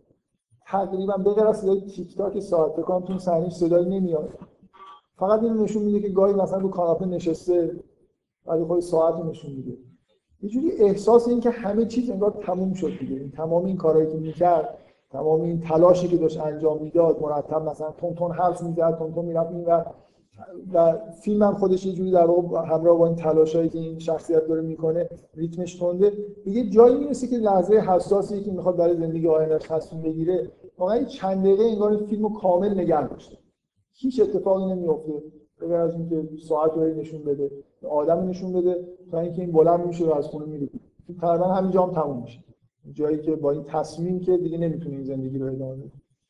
اینکه شما من منظورم از اینکه ریتم تو کل داستان الان مثلا داستانم که می‌نویسن اینجوری هست. یه جایی که مثلا شما می‌خواد احساس شخصیت اصلی داستان یا فیلم رو یه جوری منتقل کنید اگه احساس توقف داره یه جوری مثلا انگار داره همه زندگیشو مرور می‌کنه خوبه که شما این فیلم رو اینجوری ساخته مرجویی یه جوری انگار ما هم همراهش نشستیم. حتی هیچ چیزی دیگه شما نمی‌بینید انگار شما نشستید باش دارید فکر می‌کنید می‌فهمید که الان لحظه خیلی حساسیه هیچ عجله هم نیست که مثلا حالا به چیزی کات بشه. بذاریم ببینیم به چه نتیجه می‌رسه. توی داستان یوسف یه نکته خیلی خیلی با این داستان به شدت با ریتم سریع نقل میشه. ده سال ده سال پرش داره. هر اتفاقا هر کدوم این اتفاقا در یه جمله که برادر اومدن این بهشون گفت برید برادر اینا رفتن اونجا دو جمله گفته میشه که برادر رو آورد. بعد اومدن اینجا یه کلکی تا برادر گرفت اتفاقای داستانی که میشه خیلی شما تورات هم بخونید این داستان توش هستید خیلی از این اتفاقا همش با طول و تفصیل و جزئیات زیاد نقل میشه. ولی توی داستان یوسف یه جا هست که خیلی داستانی حالت توقف پیدا می‌کنه. وقتی که این تو زندان شما هیچ وقت از یوسف به غیر از این دیالوگای معمولی که با برادر و پدرش داری چیزی نمیشنوید. ولی توی زندانی خطبه بلند یوسف برای دو تا زندانی رو میشنوید. جایی که دیگه ماجرای اتفاق نمیفته این داستانی که بخونید همه جا ریتم سریعه. به غیر از جایی که یوسف تو زندان. هیچ اتفاقی نمیفته ولی یوسف یه سخنرانی نسبتا طولانی. با روال این داستان اصلا جور نیست. هیچ جایی ما یه جمله بیشتر از یه خط تو این داستان نمی‌بینیم. به غیر از اینکه یه جای یوسف ده جمله مثلا خطاب به دو نفر داره میگه و یه چیزای حکمت آمیز رو انگار بهشون داره یاد میده. این حس توقف زندگیش توی زندان اینجوری به نظر من کاملا منتقل میشه. این طول اگه این طول رو کاملا شما بر این سخنرانی رو بردارید یه جوری ریتم این قصه شکسته میشه. این حس ملالی که مثلا زندان تو زندگی این آدم داشته رو دیگه نداره. من مخصوصا می‌خواستم بگم که فقط مسئله تنظیم نمی‌دونم سرعت جمله ها نیست. شما وقتی داستان دارید نقل می‌کنید که کجا رو کش بدید. زمان در واقع یه جوری کش میاد کجا رو فشرده بکنید این چیزی که خیلی الان متداوله ولی مطمئنا قبلا متداول خب. من می‌خوام ادامه بدم. در مورد یه جورایی در مورد ریتم باز دارم صحبت می‌کنم. ولی نه اون ریتم معنای عروضیش که توی شعر خیلی متداوله در موردش صحبت می‌کنم. یه, یه چیزای دیگه هم توی ریتم تاثیر می‌ذاره. ریتم کلام. من می‌خوام یه یه مقدار در از این حالتی که فقط هجای بلند و کوتاه و مثلا خیلی بلند رو تشخیص بدیم و یه جوری خیلی انتظاری نگاه کنیم. یعنی تا حالا من این حرفی که در مورد ریتم داشتم می‌زنم اصلا مهم نبود که این چیزهایی که دارن تلفظ میشن به اصطلاح حروفی که دارن تلفظ میشن اینا چیا هستن؟ یا مثلا اینکه کلا چه چیزایی دیگه ای هست که باعث میشه که شما وقتی یه جمله رو میگید یا میشنوید احساس ریتم تند یا کند بکنید. جمله رو تند بخونید یا جمله رو کند بخونید. فقط به هجا مربوط چیزای دیگه هم مربوط من می‌خوام یه خورده وارد جزئیاتی بشم که در واقع تاثیر می‌ذارن روی ریتم. یه چیز خیلی بدیهیش به اصطلاح حروف هم. اینکه این چیزایی که در واقع توی جمله قرار می‌گیره چه حرفایی هستن اینا به ریتم ریتم تند ایجاد ریتم تند می‌کنن یا کند می‌کنن. این در واقع نکته خیلی ساده خیلی خیلی ساده بخوام بگم اینجوری بعضی از حروف با هم دیگه خوب هم نشین میشن و بعضی با هم دیگه خوب هم نشین نمیشن. خاصیت در واقع نوع تلفظشون. یعنی من مثلا فرض کنید بعد از اینکه لام رو تلفظ کردم خیلی خوب راحت می‌تونم بعد اگر حرف بعدی قاف باشه این تلفظ رو ادامه بدم. ولی مثلا فرض کنید اگه سین رو تلفظ کنم به راحتی نمی‌تونم بعد سه سه نقطه تلفظ کنم. هیچ توضیح چیز وجود نداره. توضیح کلی وجود نداره. بده من خیلی س... شما می‌خواد ببینید توی اولا زبان‌های مختلف با هم فرق داره. مثلا سه سه نقطه عربی با تی اچ انگلیسی تفاوت‌های از تلفظ داخل یه زبان یه چیز خیلی واضحه. برای اینکه ببینید دو تا چیز با هم یه همنشینای خوبی هستن یا نه. مثلا به این چیزا دقت بکنید. این چه دستور زبان چی بهش میگن؟ این چیزایی مثل شور یا مثلا قول حروف اسامی اسوات بهش میگن. من یک اسم علمی داره. یه دستور زبان فارسی بهشون اسوات خب حالا هر چیزی که توی زبان مثلا فرض کنید قلقل یا شرشر اینا اینا نشون میده که این حروف تو برای آدمایی که این زبان رو در واقع دارن این حروف همنشینای خوب برای هم دیگه هستن به راحت هیچ وقت مثلا ما تو زبان فارسی مثلا تو زبان عربی زبان دیگه صف صف نمیگیم برای گفتن یه چیزی. یعنی نمیشه اینا رو به هم چسبون ولی مثلا قاف و لام با هم خوب به هم میچسبن. کاف مثلا با لام خوب به هم میچسبن. مثلا ما تو زبان فارسی لک لک کل از هر دو طرف اینا خیلی خوب تلفظ میشه. و قلقل داریم مثلا لق لق یا لق لق هم داریم یه یه ملاک برای اینکه آدم بتونه تشخیص بده که بگی ببینید به زبان خوب میاد یا نمیاد. قاعده میشه گفت مثلا قاعده میشه گفت شما مثلا فرض کنید اگه لق لق یا خوب میگید لام و قاف با هم خوب میگن اگر یه حرفی با قاف قریب المخرج باشه حتما با لام خوب میشه تلفظش. مثلا فرض کنید همه حروف حلقی رو حلق رو به اصطلاح خوب میشه با لام تلفظ کرد. درست؟ چیه؟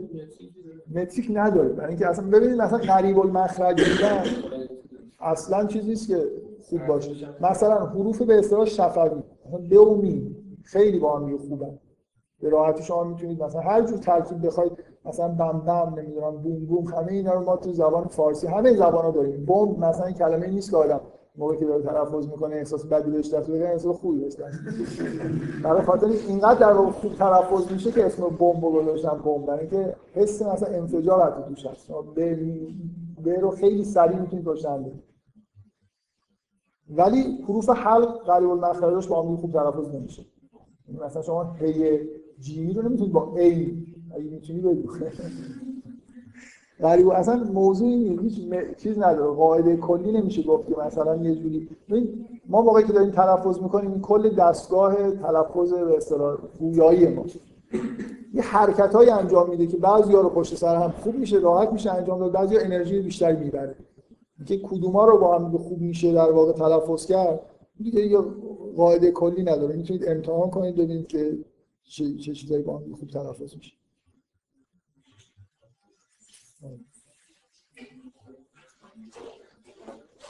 مثلا این الان چیزی که من گفتم یه مثال. از اگه شما حروفی رو بیارید تو توی ریتمی بیارید که حالا حجاب بلندن یا کوتاه اگه حروف خیلی هم های خوبی با هم باشن سرعت خوندن زیاد میشه و اگر نباشن شما مرتب مجبورید مکس بکنید. اگه به سه سه نقطه برسید بعدش بخواید مثلا این سین تلفظ کنید حتی اگه هجا کوتاه باشن مکس میشه اینکه یه جوری زبان می‌تونه باید اینجا بردارید ببرید بذارید اونجا یه خورده مثلا به دیافراگم می‌تونید فشار بدید. یه عملیاتی باید انجام بدید که وقت بگیره. بنابراین نمی‌تونید سریع بخونید من یه آیه می‌خونم خیلی چیزه خیلی روونه.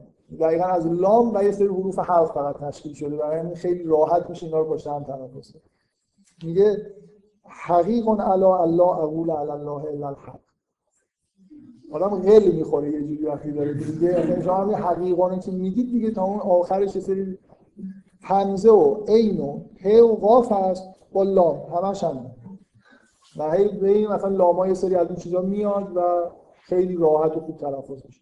حالا همینجا شما وسطش اگه سه سه نقطه بعدش ت بذارید حتما باید اونجا مکس بکنید. برای اینکه بعد از یا مثلا روی یه سه سه نقطه تشدید دار بعضی از اینکه قریب المخرج بودن ملاک نیست بعضی چیزا که روش تشدید می‌گیره مثل میم خیلی خوبه. در حالی که مثلا سه سه نقطه رو تشدیدش بذاری نمیشه یه سه سه نقطه رو بعد از یه سه سه نقطه دیگه هم راحت تلفظ کنی. که اصلا ها؟ مدثر مثلا. یه جوری چیز خوب. ها؟ در من می‌خوام این نشون میده که غریب المخرج بودن ملاک نیست. که دو تا چیز روی هم, هم راحت نمیشه تلفظ کرد. ولی من مثلا نون می اینا تشکیل که می‌گیرن خیلی خوبه. آدم احساس خوب بهش دست میده ولی بعضی چیزا اصلا اینطوری نیست.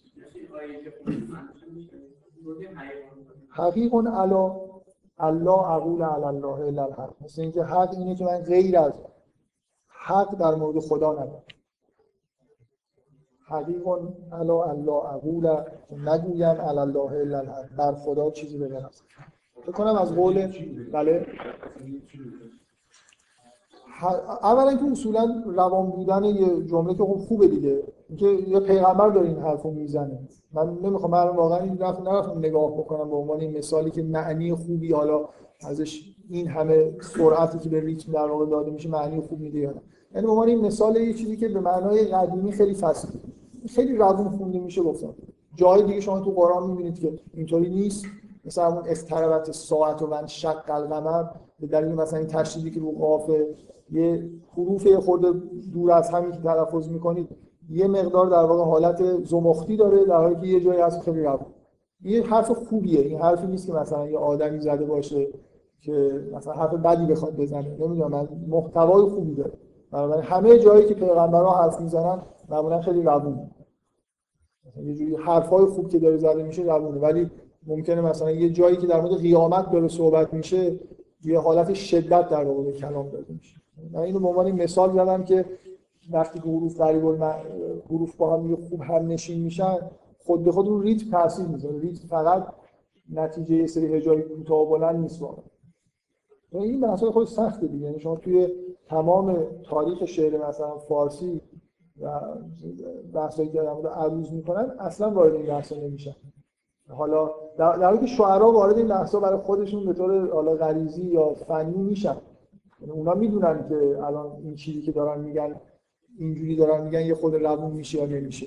این منظورم حالا به طور حالا غریزیه یا خیلی تعمدی مثلا فردوسی این کار می‌کنه. فردوسی می‌دونه که می‌تونه ریتمو با آوردن یه سری چیزایی که هم نشین خوبی نیستن کند کنه یا یه جوری تند کنه. ولی اونقدر وارد چیز نشده وارد بحث تئوری نشده و اتفاقا کاملا به نظر من میشه تئوری تئوری بحث کرد. یعنی میشه یه جوری اندازه گرفت که هر دو تا چیزی که پشت هم دارن تلفظ می‌کنن چقدر مکس لازم این واقعا متر خودش ها نه منظورم اندازه گیری یعنی اینکه یه جوری همه اندازه گرفتن منظورم که همه آدما یه جوری در واقع تلفظش شبیه هم دیگه هست. و میشه این طرف یه چیزی استان آره یه چیزی استاندارد میشه در آورد و بنابراین شما می‌تونید بگید که ریتم علاوه بر هجای بلند و کوتاه می‌تونید بگید که همین ریتم تند یا کنده یه جاهایی مثلا فرض کن حالت سکته وجود داره اینجوری به وجود میاد دیگه. دو تا حرف بعد کنار هم دیگه بذاری یه چیز به وجود میاد یه میاد. آه بذار من چند تا مثال بزنم که مثلا یه،, یه کاری که خیلی متداول بود در تصیح شدن کلام و در واقع گفتم به وجود میاره همین چیزای شبیه این که مثلا شعر گفتن شعری که توش زیادی حرف تکرار بشه خب خوبه دیگه مثلا سعی می‌کنن رکورد هم بزنن. مثلا دست من در ساحل ساقی سینی ساخت بود خب این قشنگه دیگه این سینا یه جوری به حالت خاصی میده یه شعری از سعدیه. میگه نه من, این لام ده نمی‌گفتم من. ولی گفتم حالا شاید یه نفر. خیلی لام داره این نباید گفتم. نه من ز بی عملی در جهان ملولم و بس. ملالت علما هم ز علم بی عمل است. نمی‌دونم چند نش مادم چند تا لام داره ولی اون تعدادش مثال از خب یا من یه مثالی که دفعه قبل زدم لازم نیست واقعا لزومی نداره که حتما حروف چیزی باشه. به هر نحو ممکن تو کلاس اخلال ایجاد حتی با کفشش مثلا. قدیم هم اینطوری خب و من, من سه تا مثال انتخاب کردم که چیزن این در مثالایی هستن که یه حرفی زیاد تکرار بشه. چون خیلی کلاسیکه و قرار رکورد زده بشه بد نیست دیگه. تو قرآن هم از این استفاده می‌کنه لزوم نداره برای روان شدن حتما حرف تکرار بشه. مثلا من دفعه قبل شعری که خوندم مثلا تنت به ناز طبیبان نیازمند مباد وجود نازکت آزرده گزن نباد که خیلی شعر روان و خوبیه. ز و ت داره سین داره اینا همه چون با هم یه خوب تلفظ میشن این قشنگه و خوب خونده میشه. ولی حالا رکورد بزنیم در مورد یکی سوره انبیا آیه که احتمالا خیلیاتون شنیدید. جالبش به اینه که در واقع انواع ز توش وجود داره. من اینو به عنوان مثال اول دارم میگم کم کم به اصطلاح شما مثال خفن‌تر میشه. این اولین آیه رو که تو سوره انبیا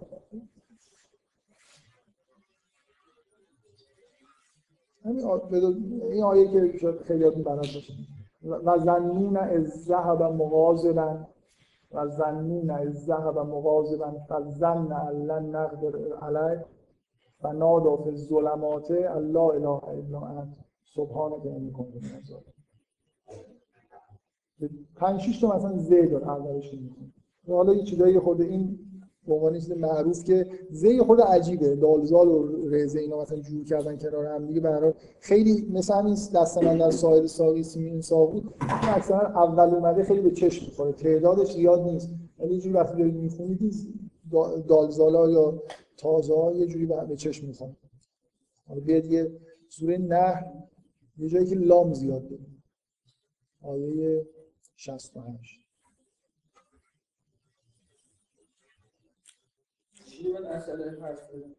اینا اینا سلیس می‌کنه یه جوری در واقع ریتم تون می‌کنه س...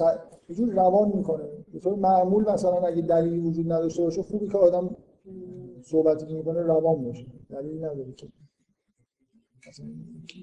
اگه دلیلی در واقع نداشته باشی مکس آوردن تو جمله اونجا بیشتر باید دنبال دلیل قراره که روان صحبت. سوره سوره نه جایی, جایی که حرف از خود نحل این کلمه هم اومده از خدا همه این آیه رو احتمالا برای اینکه میگن تو قرآن اشاره به موضوع غریزه و هدایت تکوینی و هست که خداوند به نحل به زنبور وحی کرد که از کوه ها مثلا مسکن بگیره و تغذیه بکنه و اینا. بخونم یه ترجمهش رو احتمالا بلد میگه و اوحا ربک الی النحل. لام لام دارم میگم و اوحا ربک الی النحل ان اتخذی من الجبال بیوتا و من الشجره و من ما یعرشون. ثم کلی من کل الثمرات. فسلکی سبل ربک زلالا یخرج من بطونها شراب مختلف الوانه فیه شفاء للناس. ان فی ذلک لآیتا لقوم یتفکرون. با تشدیداش بشمارید چون تعداد لاما 19 هست. اون جمله اولش هم نمیخوندم این جمله دومه در واقع. خیلی فشرده لام داره. جمله اول چند تا بیشتر. مثال یه دونه که خودم باز دوباره تو سوره هود تو داستان نوح.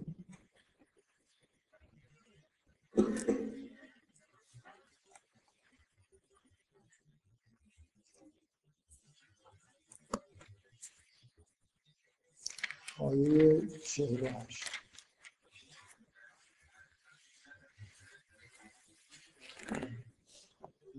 قیل یا نوح اهبط به سلام منا.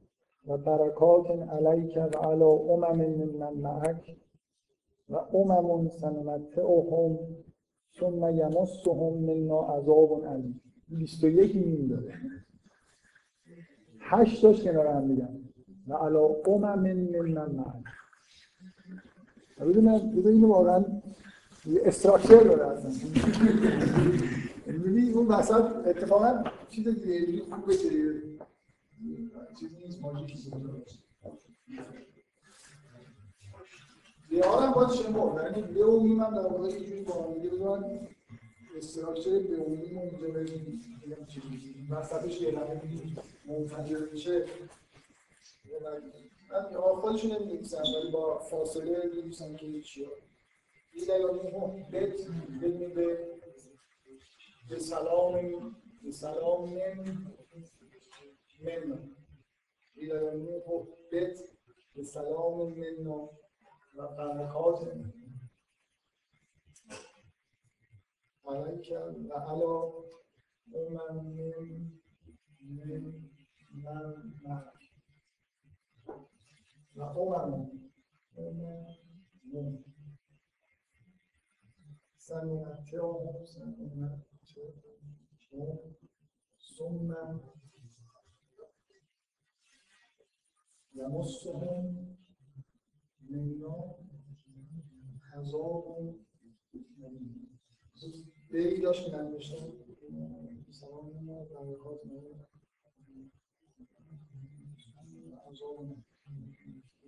ببین انگار یه جوری دارید آماده میشید از اول برای اینکه به هشت برسید.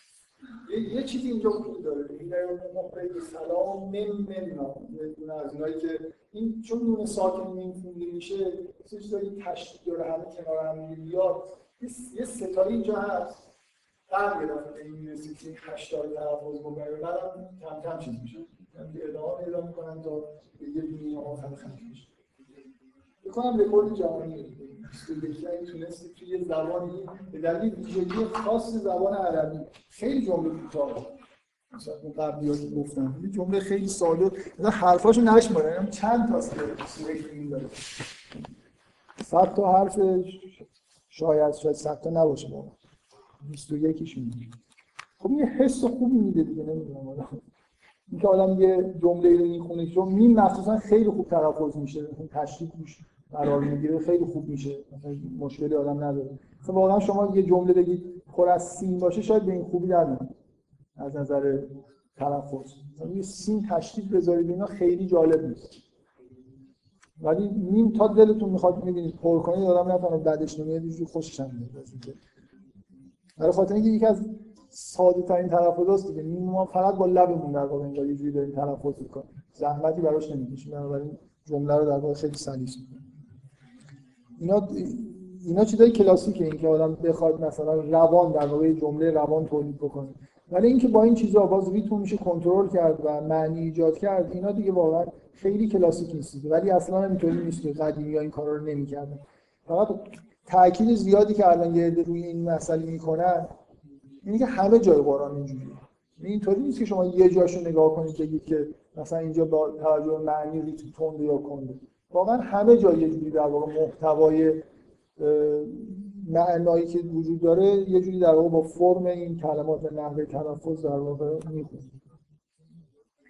یه چیز دیگه ای که توی ریتم تاثیر می‌ذاره گرام یه معنای گرامر می‌خوام خود معنی جمله‌ای که دارید می‌خونید قطعا تاثیر می‌ذاره یعنی اگه من داستانی دارم می‌خونم و می‌دونم الان یه نفر اینجا عصبانیه و این جمله رو داره میگه خود به خود اگه مشکلی وجود نداشته باشه من اون رو با یه حالت ریتم تندتر می‌خونم.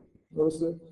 ولی حالا اینکه معنی روی ریتم تاثیر می‌ذاره که حرف اشتباهی نیست کاملا حرف درستی. ولی من زیاد نمی‌خوام وارد چیزای وارد معنی بشن در واقع نکته که وجود داره اینه که شما ریتم باید چیزای غیر از در معنی شد.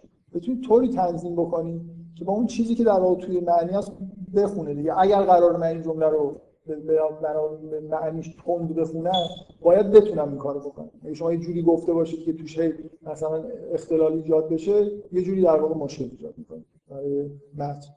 متن خوب متنیه که در واقع حالا من تعریف خیلی مدرن اینه که این محتوای در واقع به شعر خوب محتوای فرم کلمات و وزناش اینا باید با معنیش در واقع جور گرامر چجوری می‌تونه تاثیر بذاره؟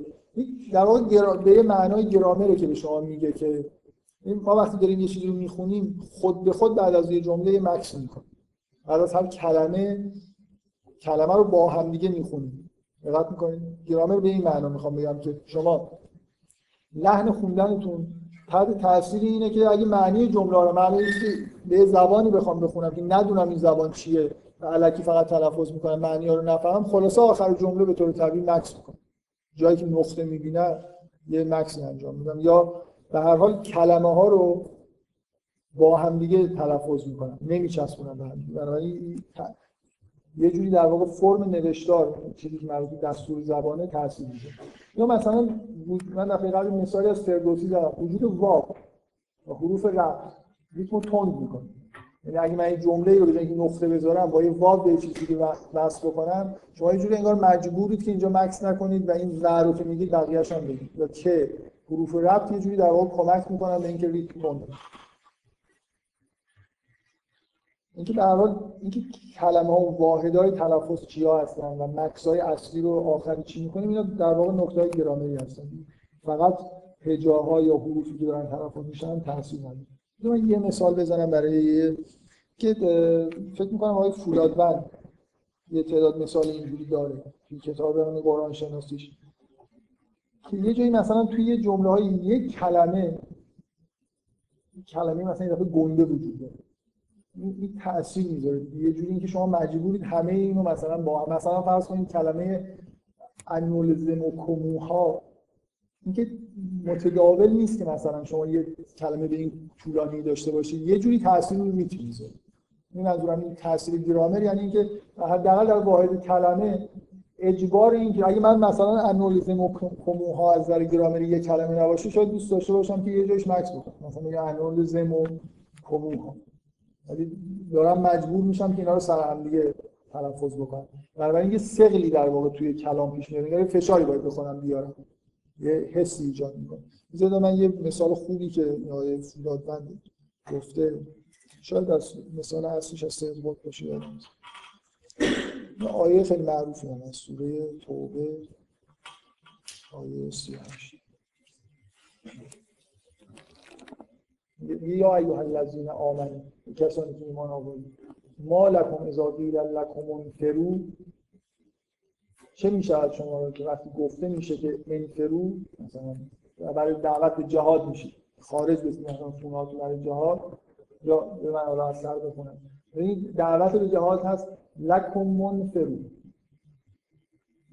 بنا به قاعده نمی‌تونید حتی بگید لکم انفرو یه جوری اینجاش خیلی سریع داره طرف یا ایها الذین آمنوا ما لکم اذا قیل لکم انفروا فی سبیل الله ساقلتم الی یه سه سه نقطه ساقلتم آی فولادن میگه یه این حالا این معنیش اینه به زمین میچسبید. مثلا یه جوری احساس ثقل می‌کنه یه کلمه استاقلتم کلمه نیست که راحت بشه. خوبی انفرو بتونیم تلفظ کنیم کلمه خود ثقیلیه واقعا خودش. به دلیل تشدیدی که روی سه سه نقطه داره. و فرمش اصولا یه جوریه که یه مقدار انگار تلفظ رو کند می‌کنه. اینو به عنوان یه مثالی از اینکه یه کلمه به دلیل اینکه همش سر هم دارید می‌خونید و دچار مشکل میشید اینو در مقابل اون تلفظ انفرو بذارید چه معنی رو داره منتقل می‌کنه. مثل اینکه یه چیز ساده ای داره خواسته میشه ولی عکس العمل اینا عکس یه جوری در واقع توش سر وجود داره. تلفظ خود این کلمه در واقع جوری حالا من دیگه مثال بیشتر نمی‌زنم. توی همین کتاب آقای فولادوان فکر کنم یه تعداد مثال اینجوری هست. بازم چیزای دیگه هم روی تاثیر می‌ذارن که من فکرم نگم الان بهتر. اینا به کافی مطلب در موردشون هست کنم بعدا صحبت بکنم یکی من مثلا تکرار دیگه اصولا تکرار ریتمو می‌تونه تون تکرار هر چیزی. یعنی جزو خاصیت مثلا شما وقتی که یه چیزی با یه از عروضی با یه هجایی گفتید اگه دوباره تکرارش کنید دوباره تکرارش کنید یه جوری میشه. یعنی انگار انگار یه چیزی آمادگی ما پیدا می‌کنیم برای اینکه اینو اینجوری بگید اگه دفعه دوم مثل همون شد سریعتر می‌کنیم. یا جناس مثلا انواع جناس نه جناس تام. انواع جناس توی هر یه سری چیزا در واقع مثلا یه هجاهای تکرار بشن این سرعت رو زیاد مثلا فرض کنید مزبزبین بین از یه زبزب داره توش مزبزب بین. جناس در خود به خود یه جوری تلفظ راحت میشه. شما بعضی انگار بی نگفتید یه بینن هم راحت تلفظ می‌کنید اینکه با تنظیم هجاها و با تنظیم در واقع همین چیزایی که شبیه جناسی میشه ریتم تند کرد و دوباره شکست. یا کارهایی که فکر می‌کنم خیلی متداول الان. همه ادعا اینه که همه جای قرآن اینجوری حالا یه بحث خودی چیستن اون ادعا من می‌خوام اون ادعای اصلی که در مورد قرآن وجود داره بگم که چیه. در واقع این چیزی که سید قطب مطرح کرده و خیلی روش بحث می‌کنن و همین دو تا تفسیری که اسم بردم سعی می‌کنن نشون بدن که این ادعا درسته. فقط من اصلا مسئله ریچ نیست. یه چیزی خود کلیتر از این حرف. در واقع این چیزی که هست فکر کنم اصولا روش توافقی وجود داره که هر حرفی که تلفظ میشه انگار یه جوری یه محتوای روانی داره من خود توضیح بدم یعنی چی. ببینید. یه چیزی که الان اتفاقا خیلی مطالعه می‌کنن. یه چیزی که بادی لنگویج میگن زبان بدن. آدما موقعی که دارن حرف می‌زنن عصبانی هم مثلا حرکت های انجام میدن متناسب با عصبانی بودن. حرکت های دست و نحوه نشستن و همه در واقع کارهایی که ما بدنمون می‌کنیم یه جوری به حالت های روانیمون در واقع ارتباط درسته؟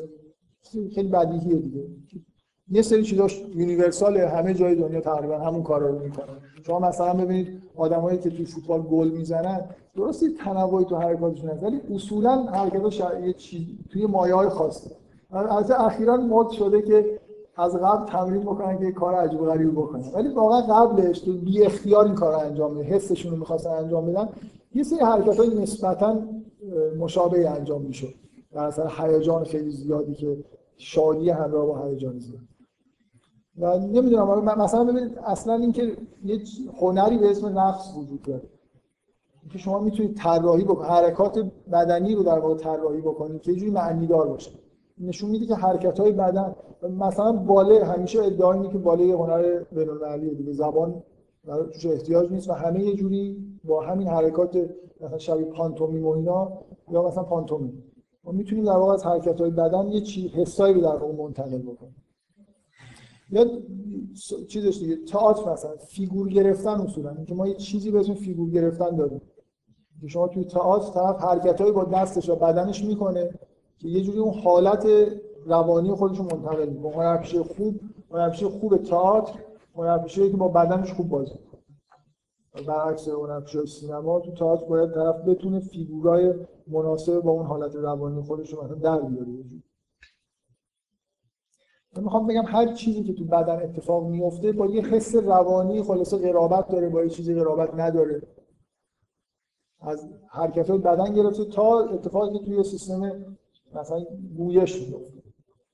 این ادعایی که از قدیم وجود داشت که حروف یه جوری مستقلن یا حرف انگار یه چیزی داره یه معنی داره یه حالتی داره نه معنی. مثل کلمه. ولی حالت داره حرف. من این مثال خیلی معروفش. بودایی یه نیم مقدس دارن. تمرین های مثلا چیزشون تمرین های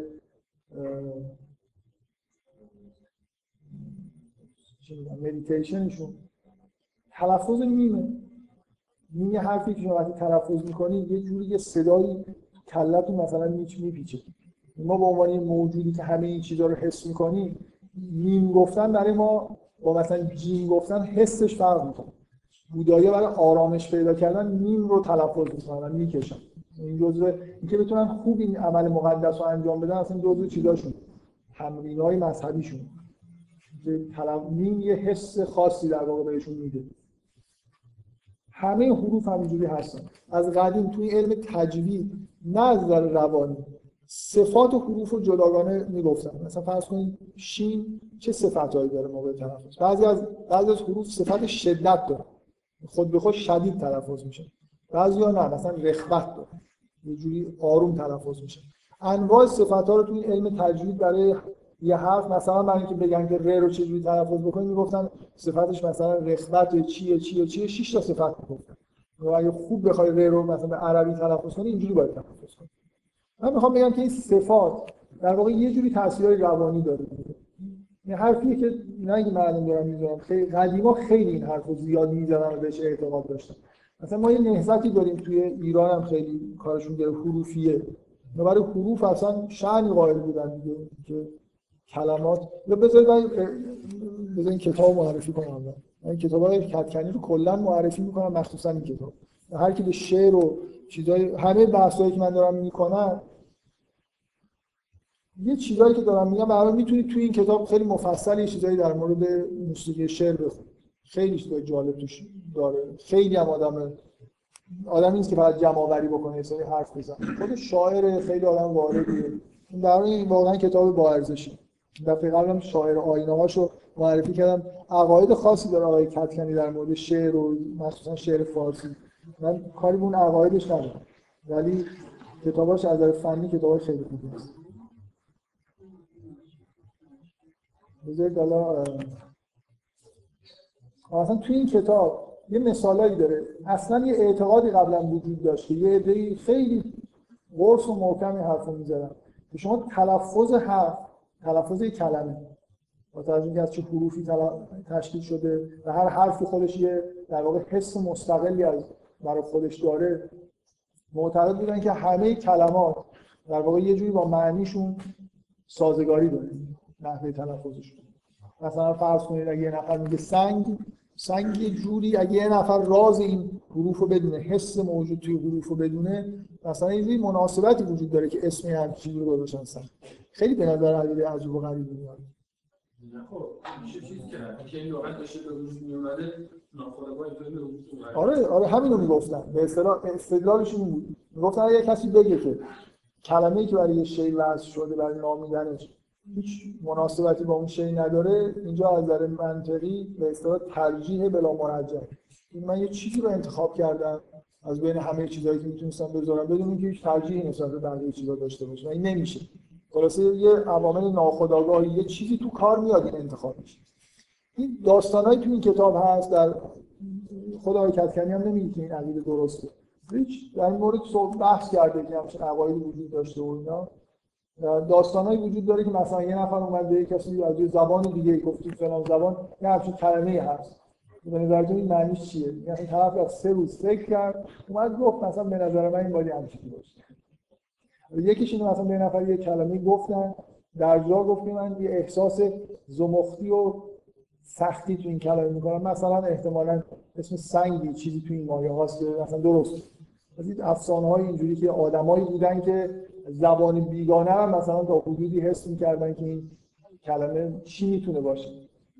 خیلی بیراه نیست من مطمئنم که درست نیست این حرف. یعنی هر کلمه لزوما به این دلیل که مثلا صداش با چیزی که داره نامیده میشه مناسبت داره فکر نمی‌کنم اسم شده باشه. هرچند که امکانش هم یه یه استدلالی بر علیه این عقیده تو این کتاب نقل کرده که اگه اینجوری باشه خب مثلا زبان‌های مختلف چیزهای مختلف می‌خونه. که مثلا در همه زبان ها ممکن چیزهای مختلف مثلا سنگ اینجا یه چیزی بگن جای دیگه چیز دیگه به سنگ بگن. ولی ادعایی نیست که یه چیز خاصی وجود داره که بهترینه و اون همیشه انتخاب میشه. ادعای اینا اینه که یه مناسبتی برای بین کلمه با شیعی که نامیده میشه وجود داره. من روی این تاکید ندارم ولی روی این تاکید دارم که هر حرفی یه حس روانی رو ایجاد می‌کنه. یعنی وقتی من مثلا شین رو تلفظ می‌کنم یه اتفاقی تو بدن من داره صورت می‌گیره. همونجوری که اگه دستمو یه جور خاصی تکون بدم با یه معنی هایی مثلا مثل فیگور گرفتن با یه معنی متناسب با یه معنی متناسب نیست. تلفظ میم شین و اینا یه جوری در واقع حسای روانی رو ایجاد می‌کنن. ولو اینکه خیلی چیز نباشه. خیلی واضح نباشه و آدم راحت نتونه تشخیص بده. در حالی تفاوت روانی. تلفظ و حرفا تفاوت‌های به هر حرفی ارزش روانی داره. حالا اگه اینجوری اینو, اینو قبول بکنید ببینید وقتی این حروف رو من کنار هم دیگه میچینم یه ریتم کلی دارم که هجاها دارن اینو به وجود میارن. و این حروف هم مثل نوت دیگه. یه موسیقی اینجا پیدا میشه.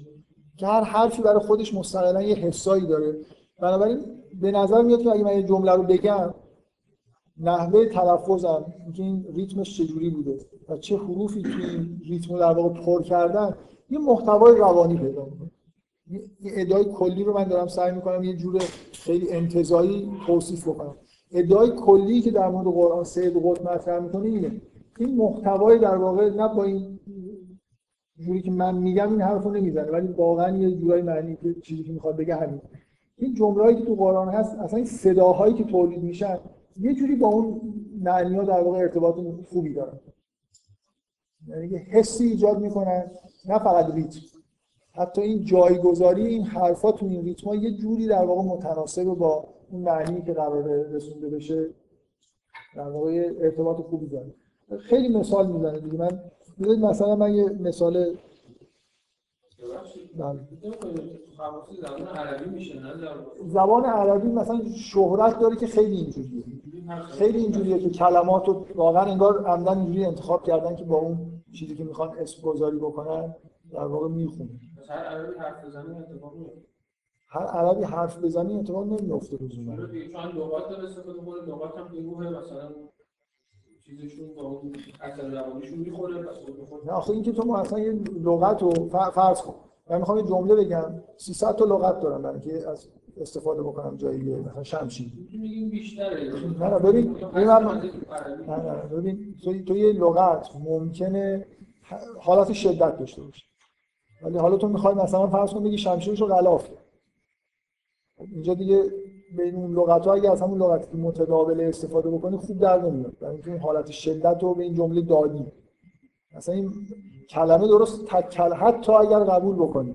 عربا واقعا نشستن و تک کلمه‌شون همشون خاصیتی داشته باشه اصلا لزوم نداره. تو وقتی متن می‌نویسی اون چیزا خوب در میاد.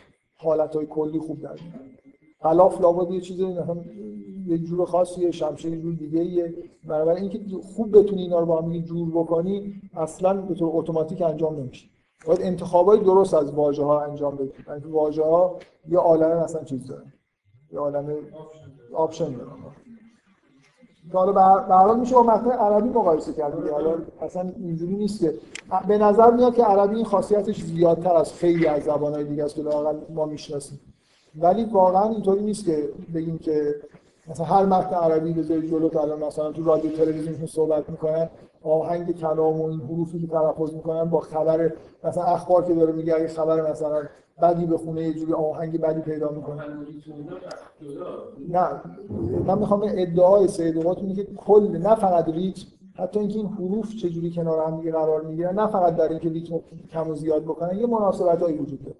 من مثال خیلی ساده بزنم حالا دیگه خیلی مثال واضحی بین حروفی که ما تلفظ می‌کنیم یه صفتی که تو بعضی از حرفا بیشتره اینی که چقدر شما لازمه که موقع تلفظ این حرف هوا از رویتون خارج بکنه. مثلا فرض کنید هی جیمی توی زبان عربی خیلی در واقع هوا خارج میشه. همه حروف مثلا به و میم اینجوری نیستن دیگه. اصولا با چیز با فشار هوا ایجاد نمیشن. بعضی از حروف اینجوری که شما در واقع مثل اینکه یه مقدار هوای ذخیره شده رو خارج می‌کنید و یه جوری زبان و بعضی دهنتون رو نگه میدارید که یه صدای خاصی تولید می‌کنه. بعضی این شکلی نیستن. با لب تلفظ میشن یا جورایی. مثلا حروفی که اینجوری هستن هی جینی هست ف هست. ما تو کلمه فوت ازش استفاده می‌کنیم. اگه واقعا وقتی داری سفر خود به خود فوت می‌کنیم مثلا سین و شین و سه سه نقطه اینجوری هستن. اینو خیلی راحت می‌تونید تفیه و الفا رو بگید دستتون بگید جلو دهنتون کجا یه بادی به دستتون می‌خوره.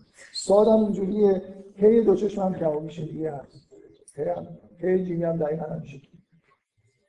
حالا مثلا عنوان مثال این این آیه اولا از دو تا کلمه هم بیشتر تشکیل نشده. و صبح اذا تنفس همه شش تا از این حرف داره. خب وقتی که میگید و صبح و اذا تنفس یه جوری مجبوری نفس بکشید. یعنی همش خواهد.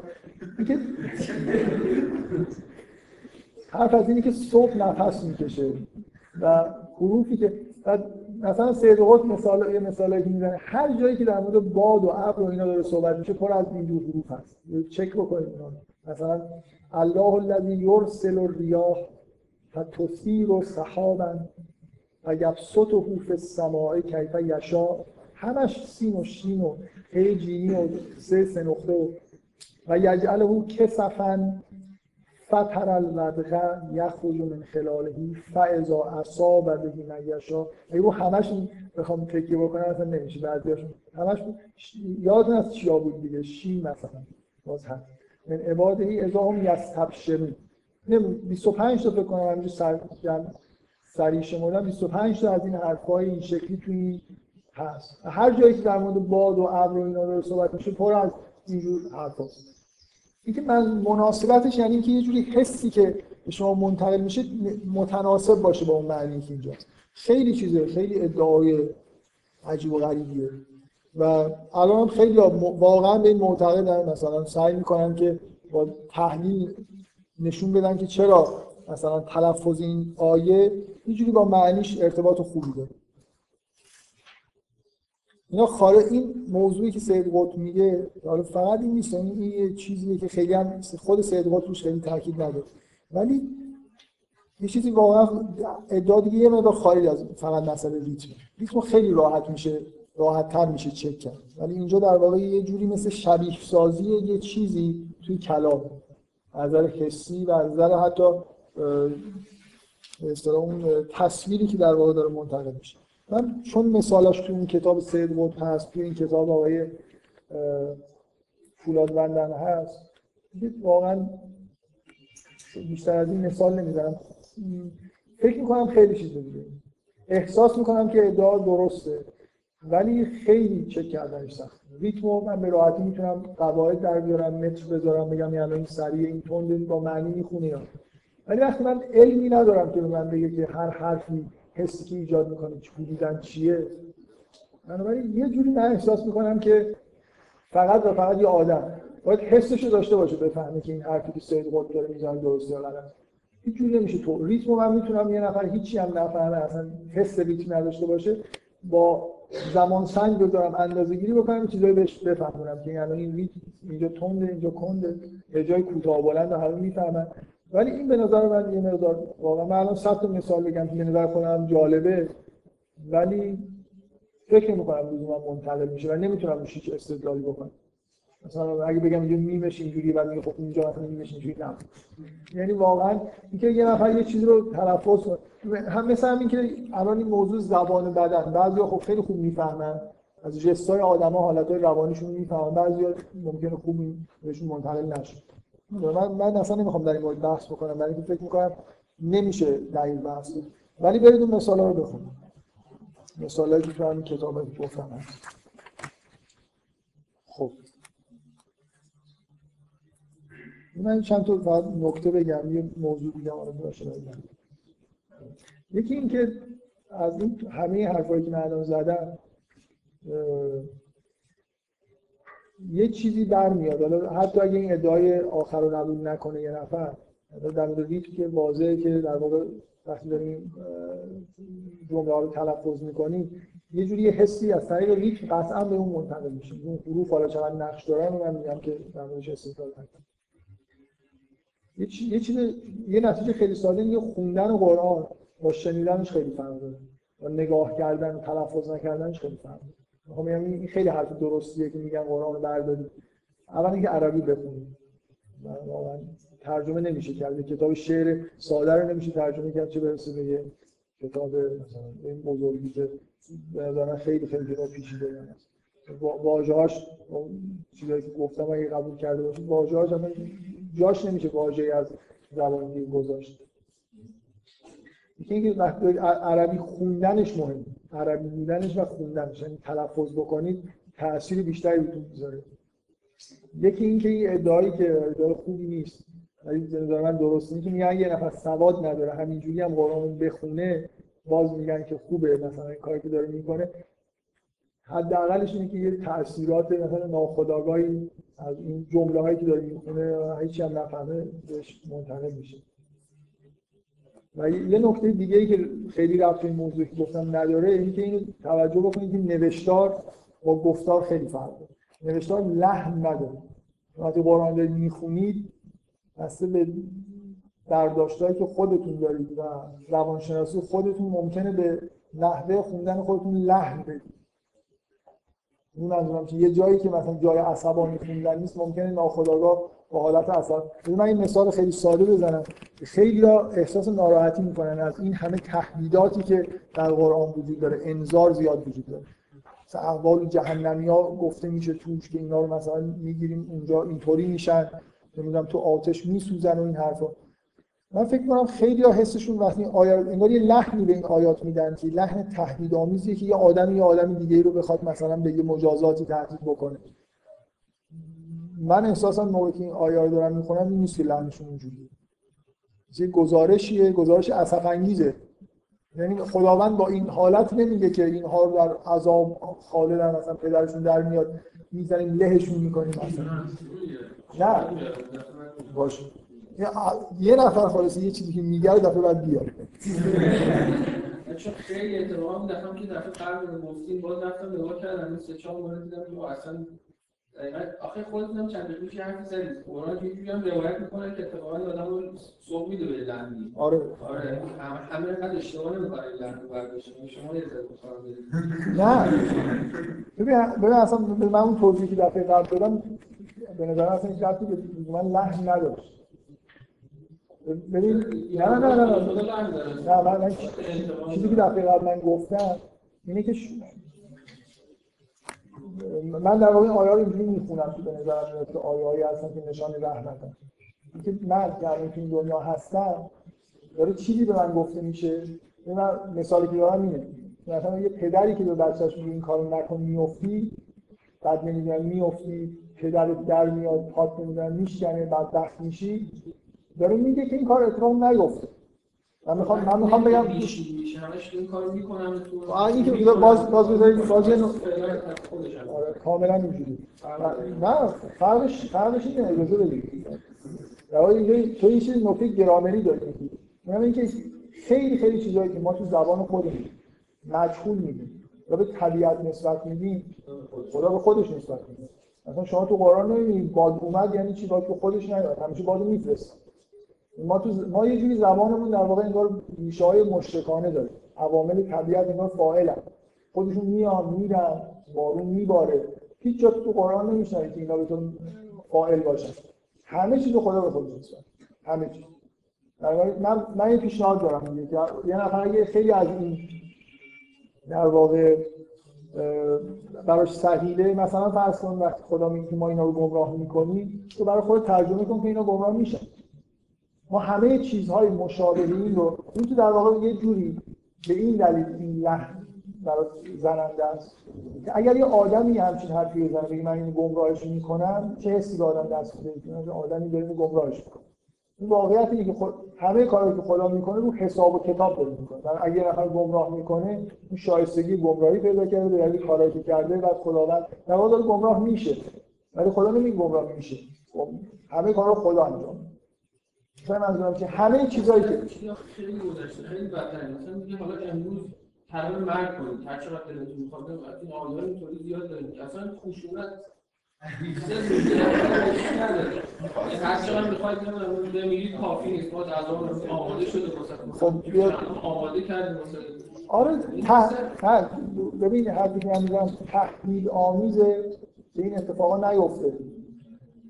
یه بار اینکه یه نفر یه بلای سر یه نفر میاره. من می‌خوام بگم کل من می‌خوام بگم خود دورتر وایسا. کل این که خداوند بهترین آدمایی که تو کره زمین میشناخته و دوستانش بودن رو فرستاده همشون کشته شدن. این حرفا رو بزنه برای اینکه این آدما این کارا رو نکنن که این بلا سرشون نیاد. نه اینکه خدا می‌خواد اگه می‌خواد این بلا رو سر این آدم بیاره که پیغمبر نمیفرسته این حق هم نمی‌کنه بذار هر کاری دلش می‌خواد بکنه بعد پدرش میدن من می‌خوام بگم از دور که نگاه کنی اینکه توی توی سوره الرحمن که نعمت های خداوند داره مثلا یه جوری گفته میشه جهنم هم هست. نه نه. نه واقعا. اینجوری نیست. نعمته. به معنای کلی نه. من می‌خوام حالا نمی‌خوام استدلال کنم. من می‌خوام بگم که تو نظام کلی عالم جهنم به یه دلیلی نعمت حساب میشه. این آدمی که نمی‌تونه از طریق بهشت یه جوری رجعت رو انجام بده به خدا خب منتقل میشه به جایی که در واقع اون رجعت هیچ وقت نمی‌تونه با نعمت رجعت رو انجام بده. این مسیر رو باید حتما با کسی که این کار کنه جریمه‌ش اینه که خالدی نفی آره آره. بعد رشد کنه. نه رشد رو من ولی ببین کاملا تو یه جوری خدا رو با پادشاه شبیه سازی کردی که داری یه آدمایی رو مجازات می‌کنی. در که همه اتفاقایی که تو جهنم میفته همه آیا رو باید با هم دیگه همه اتفاقایی که توی جهنم و بهشت و اینا میفته مثلا خب این آیه که میگه یوم تبل از سرایر یا ذالک یوم الحق. تو یه چیزی مثلا تو یه کاری کردی اونجا یه اتفاقی داره برات میفته مثل قانونه. اینجوری نیست که مثلا فرض کنین آدمو مثل پادشاه با این خوبه با اون بده تو رو بیا من پدرت در میارم. همه چیزایی که اتفاق میفته در واقع نتیجه مستقیم کارهای خودت مثل اینه که تو همین دنیا تو اگه شمشیر ساتور برداری بزنی رو دست دست قطع میشه و دیگه هم در نمیاد اتفاقی هم جهنم برات میفته همینجوری. تو با خودی کاری کردی که به طور موقت یا دائم باید اونجا باشی. بعد از اینکه اون تحول جهانی اتفاق افتاد و وارد دنیای دیگه ای شدیم وارد آخرت شدیم یه چیزایی در ملا میشه این چیزایی که قبلا یعنی آیه که میگه اون کسایی که مال یتیم می‌خورن آتش دارن می‌خورن. نمی‌فهمم. تو اگه یا همچین آدمی رفت در اون دنیا و آتش بهش دادن بخوره اینجوری نیست که خدا میگه من به این آتش دارم میدم بخوره این کارو کرده خودش در واقع. مثلا یه چیز بدیهیه دیگه تو قرآن هر کسی نتیجه اعمال خودشو حتی گاهی تو آیات اینجوری که اعمال خودش رو داره میگه نه نتیجه نمیگه برای خاطر اینکه برای خاطر اینکه من فکر کنم سوء تفاهم وجود داره که کاری که خدا به خودش نسبت میده یه حسی ایجاد می‌کنه که در واقع مثل که بیقانون وقتی من اینو گمراه می‌کنم یعنی من دلم می‌خواد بکنم می‌خوام یعنی لحن آمرانه که تو آیه نیست رو در واقع داری تحمیل می‌کنه این آیه شما یه درختی هست اسمش اینه و اینطوری اینا این حالش میشه. درست تجربه کار آره صد درصد. آره نتیجه حداقلش اینه که نتیجه اعمال خودشونه دیگه. اینا اینا شایستگی رو. همه همه دنیا قرار اینکه تو دست تو با ساتور بزنی در نمیاد خدا این کارو می‌کنه. دست قطع میشه و جهان خدا طوری خلق کرده که دیگه در خب حالا می‌خوای خود دست تو می‌خواد نکنه حالا این دنیا رو خدا خلق کرده که میشه به جهنم رفت و میشه به بهشت خب؟ ولی اینکه کی به بهش میره یا جهنم میره خودت داری انتخاب می‌کنی. می‌خوام یه چیزی بگم. من می‌خوام این حسی که شما این حسی میدین که خدا همه دوست داره. سلام رو میگه خودش خب همه کجا حرف؟ مثلا به مثلا به مردم رحم مثلا مردم حالا که بودن خودش اجبار دیگه ببین این این بحثا خیلی خارج از چیزه مثلا می‌رسیم به اصل نقطه بودن که اون اصل آره اصلش اینه که انسان چرا خلق شد. با این سرنوشتی که داره و خطر بزرگی در واقع چیزش می‌کنه. آیه های محبت آمیز که اون دفعه آوردیم من همش هم دقت کردم بحث کسایی که ایمان آوردن مثلا. خدا اشد حبا لله. الذین آمنوا آیه محبت میگه من گفتم مؤ- مؤمنین من گفتم که مؤمنین عاشق خداست. این چیزی این چیزی که خیلی قرآن آیه نه نه خدا همین خدا خدا به مردم خدا عاشق آدمی که آدمی که بنده خدا رو میگه من دوستش دارم. ولی رحیم هست. رحمان هست. دلسوز هست. نسبت به کسی که داره کار بد می‌کنه هر چقدر کار بدی کرده باشه مثلا. مثلا فرعون دیگه چیز دیگه. بدترین شخصیت قرآن. خدا از اون موسی که داره میفرسته میگه و قول له قولا لینا. داشت آروم مثلا محبت آمیز خود ملایم صحبت کن. لعله یتذکر شاید حالا مثلا چیزی شاید امکان امکانش خیلی کمه ولی شاید این تذکر پیدا کرد و تاثیر این محبت آمیزه دیگه. من من یه چیزی اون دفعه گفتم اونم اینه که چون اکثریت مردم اگه خیلی بهشون ابراز محبت بشه مثلا یه جوری ممکنه به نفعشون نباشه ظاهر آیات مثلا آماری ممکنه انظارش خیلی زیاد بشه. ولی اگه یه آیه هست که مثلا مؤمنین عاشق خدا هستن خب پس تو باید این تصور رو داشته باشی که ایمان داشتن یعنی عاشق خدا. خب؟ و اگه یه آیه هست که خدا مثلا فلان کسا رو دوست داره بهشون علاقه داره دیگه ممکنه این تعداد این آیات کمه. ولی یه, یه بار که میاد هی مرتب مثلا تکرار نمیشه بیشتر در مورد عذاب صحبت میشه. اگه مردم عموما اکثریت مردم بیشتر در واقع توسط انذاره که ممکنه هدایت بشن تاثیر بیشتری روشون می‌ذاره. اصولا اینا چیز نیست. حالا اون حالت رو نداره. من می‌گیرم اینا رو مثلا تیکه پاره می‌کنم. اینا نه اینا ترجمه آیات رو و کار من- می‌خوام بگم من می‌خوام بگم تو شبیه سازی داری می‌کنی که یه آدمی شما یه مثال دارید من آیه ترجمه بسیار مثلا این که خدا داره این حرفو می‌زنه با اینکه پادشاه این حرفو می‌زنه زمین تا آسمون فرق داره. برای اینکه خدا اولا قوانین خودش در واقع گذاشته بنابراین اون چیزایی که به طور طبیعی اتفاق میفته مثل باد رو به خودش نسبت میده. نه چرا بدتر خدا بده من خدا بده من خدا چیکار کرد. یه. یا گوش بده. یه آدمی رو در یه جای خلق کرده. یه دایره کشیده دورش که دایره کوچیکی هم هست. و گفته که اگر از این دایره در طول زندگی در این مسیر حرکت نکنه و بیرون نیاد اینجا بعد از اینکه اتفاقی بیفته آتیش می‌گیره. سعی کن از این مقدار کم راه مثلا در طول زندگی طی کنی وگرنه اینجا آتیش می‌گیره فلان بلا سرت میاد تیکه پاره میشی. همین من می‌خوام بگم توصیفی که توی قرآن هست اینجوری. آدما اینکه این ظالمانه بوده یا نه اگر بگی که بیرون اومدن از اون دایره خیلی سخت بوده برای آدما خیلی خیلی کار شاقی بوده مثلا چیزایی که ازشون خواسته شده فوق العاده مشکل بوده و اینا نتونستن سعی خودشون کردن نکرد. آره خدا مثلا کار ظالمانه انجام بده. ولی موضوع همینه. خدا یه چیز محدوده خیلی ساده رو برای مشخص کرده. که اگه تا آخر عمرت از اینجا نتونی خارج بشی. این مقدار رشد نکنی بلاهایی سرت میاد خب؟ همه هم همه رو با جزئیات هم یه من نمیگم خدا مثلا ظالم- ظالمانه است چی میگم؟ اون احساسی که ما بعضی موقع داریم یه ریشه چیز داره. حالت مسیحی داره که مسیحی داره خودشون فرق داره با ما. مثلا واسه همین که اونا مشکل شرق اون قضیه واسه واسه ما نیست دقیقا به نظر من همینه اینکه تو قرآن اینقدر خدا راحت عذاب می‌کنه اونا تو کتاب مقدسشون اینقدر چیز ندارن دیگه. چون خودشون هم نوشتن خیلی اون قسمت‌های خدا دوست نداشتن وارد واسه همین خداشون خیلی زیادی مهربونه واسه همون هم هست که مشکل شرع و جدی تره. تا به قول شما مثلا که تو کتابش قرار داره جنایات ترکا رو مثلا تو فهرست بنویسه طرف کتابش برد نه خدا مثلا کجاست؟ فلان یک میگم واسه این هم هستش که اون ور جدی تره واسه که خداش این مقدار استاندارد نیست یعنی خدای مسلمان درست تره به نظر من واسه همین هم مشکل فکری اینقدر کم کرده من من من من, حرفی که دارم. می‌زنم تو, تو یه جوری میگی که یه لحن خشونت آمیزی در واقع توی به نظر من مثل همین. من در مورد این دایره هر چقدر چیزای خشونت آمیزتر نقل بکنم به نفع مردم اینکه این اگه اینجا بمونید چه بلاهایی سرتون واقعا. نه درسته. من میگم درسته. اصلا موندن اگه هر چقدر اون مرکز داری نزدیکتر باشی بلای وحشتناک سرت میاد مثل قانون طبیعت اینکه دست رو قطع بکنی دیگه در نمیاد. هیچ اعتراضی داره که چرا دنیا اینجوریه که اگه من ساتور بردارم بزنم رو دستم دستم دیگه دوباره در نمیاد. زخم بشه خوب میشه ولی دست دیگه در نمیاد. اعتراضی داری تو؟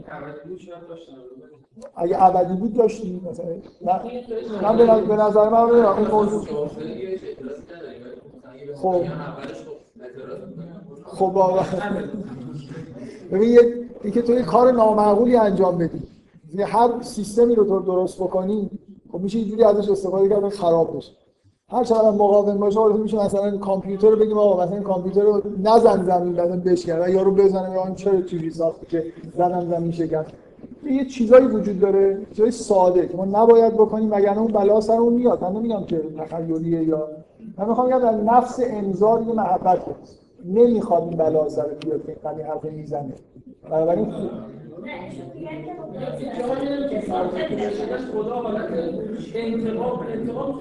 خدا انتقام می‌گیره مثلا انتقام نه نه نه ملایمت نه. خدا نسبت به آدمایی که کار بد می‌کنن و بعد از این دنیا میره با خشونت رفتار می‌کنه. مثلا اونجا آتیش می‌گیره. انتقام من, من اصلا نمیگم که هیچ خشونتی در کار نیست. ولی اینکه این لحن در آیات مثلا یه جوری چیزن آدم از خدا باید فقط ترساننده من میگم که تو عمقش اگه درست نگاه بکنی چیز خیلی خوبی هست. من که می‌خونم بیشتر در واقع متوجه این هستم که این نکته مثبتیه در واقع. که اینکه میگن رحمت خدا وسعت کل شی همه مثلا صفات خدا انگار زیر رحمتش هستن انتقام. در هر حال تو هر آیه قرآن به نظر اگه خوب نگاه کنی یه حس اینجوری وجود داره.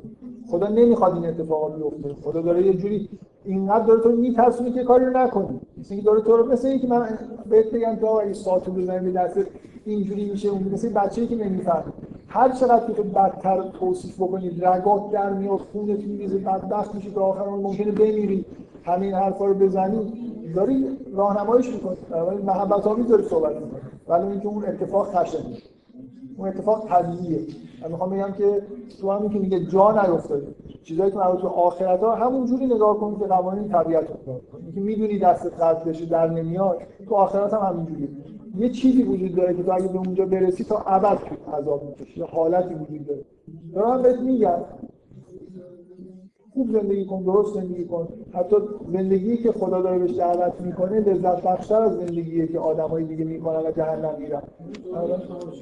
شما مشکل من با این برداشت کلی که از قرآن کنید الان کار به جای که میان بحث تئوری می‌کنن بعد اثبات می‌کنن این بحث دیگه. کسی تو جهنم نمی‌دونم ابدی نمی‌دونه. من داشتم خب خیلی خب میگم می‌دونم داری. میگم میگن از رحمت خدا چی چی و چی؟ فلان من من اصلا تا حالا. تکستاشو بیار. دو تا چیز میگن میگن که از قرآن استنتاج می‌کنن که هیچ کس دلیل میارن این بحث. قرآن خب از قرآن امام با قرآن تطبیقش نمیدن قرآن نمیده معنی آه این بگو من دارم درسته نه. مولا صدر میگه چی؟ نه از من حرف من می‌دونم من من حرفی ندارم که این حرفا رو زیاد زدم. از قرآن گفت استدلال می‌کنن.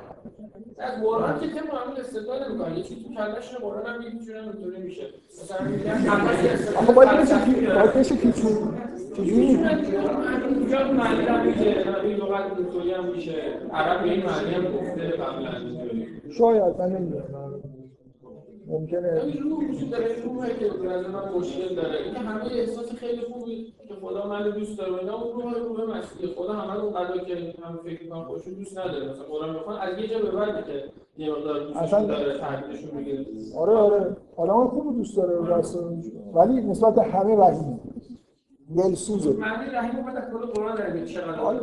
نه نه رحیم یعنی که دلسوز همه این کارا که خدا داره می‌کنه اینه که کسی عذاب نشه. نمی‌خواد. آره اینه. من میگم اون لحن اون آیه ها دو تا نکته وجود داره. یکی اینکه تو مثل یه پدیده طبیعی بهش نگاه نمی‌کنی. مثل اینکه چیز قراردادیه. یعنی اینو می‌گیریم مثل قاضی. من اینو میندازمش اونجا. این خودش میفته یعنی دن- دنیا اینجوری ساخته شده که تو تو اون دایره کوچولو اگر باقی بمونی آتیش می‌گیری بعدا. و این هم بهت خبر داده شده. و راه کار غیر عادی هم می‌کنی که اونجا میمونی. مثلا بهتره که اونجا نمونی. یکی اینه یکی هم اینه که اصولا دیگه اینه که تو تو خدا رو در حال عذاب کردن نمی‌بینی در حال انذار همیشه داری می‌بینی. برای آدمای زنده داره این حرفا رو می‌زنه و این نشانه رحمت من می‌خوام بگم توی همه آیه های انذار این که خدا این نیت که خدا نمی‌خواد این اتفاق بیفته هست و این تلطیفش می‌کنه. آیه هست که داره دیالوگای خدا رو با کسی که تو جهنم که امروز نمی‌دونم حالا بچشید عذاب من این که دیگه خبری داره دیگه تصویر می‌زده واسه من که واقعا قرار اتفاق بیفته. که خداوند غضب الهی رو هم ببین. قرار اتفاق بیفته آره اتفاق میفته پیش همه حرفا رو زدن مثل اینکه یه بچه همه این کاری که تو گفت باز این کار کرده و بعد تو دیگه میگی خب آره اینطوری شد مثلا بیا دیگه بلا سرت اومد آره این چیزا. ولی من می‌خوام بگم اصولا خشونتی که به دلیل آمار زیادی که انزال تو قرآن داره احساس خشونت واقعا مثلا یه چیزایی رو نمی‌بینه کسی که احساس خشونت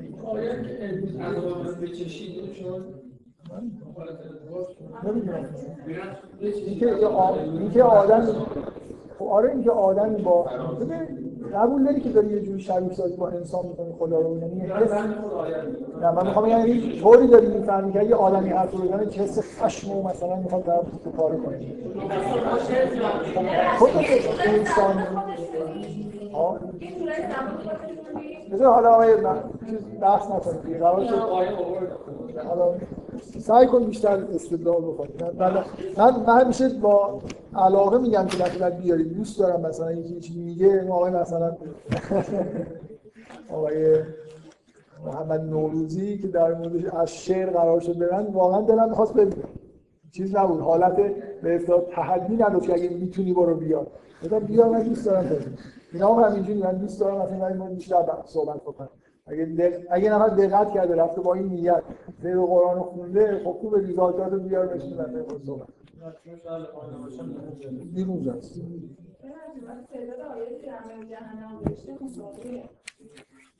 شاید. ولی انذار کلا تو قرآن خیلی خیلی به چشم می‌خوره خیلی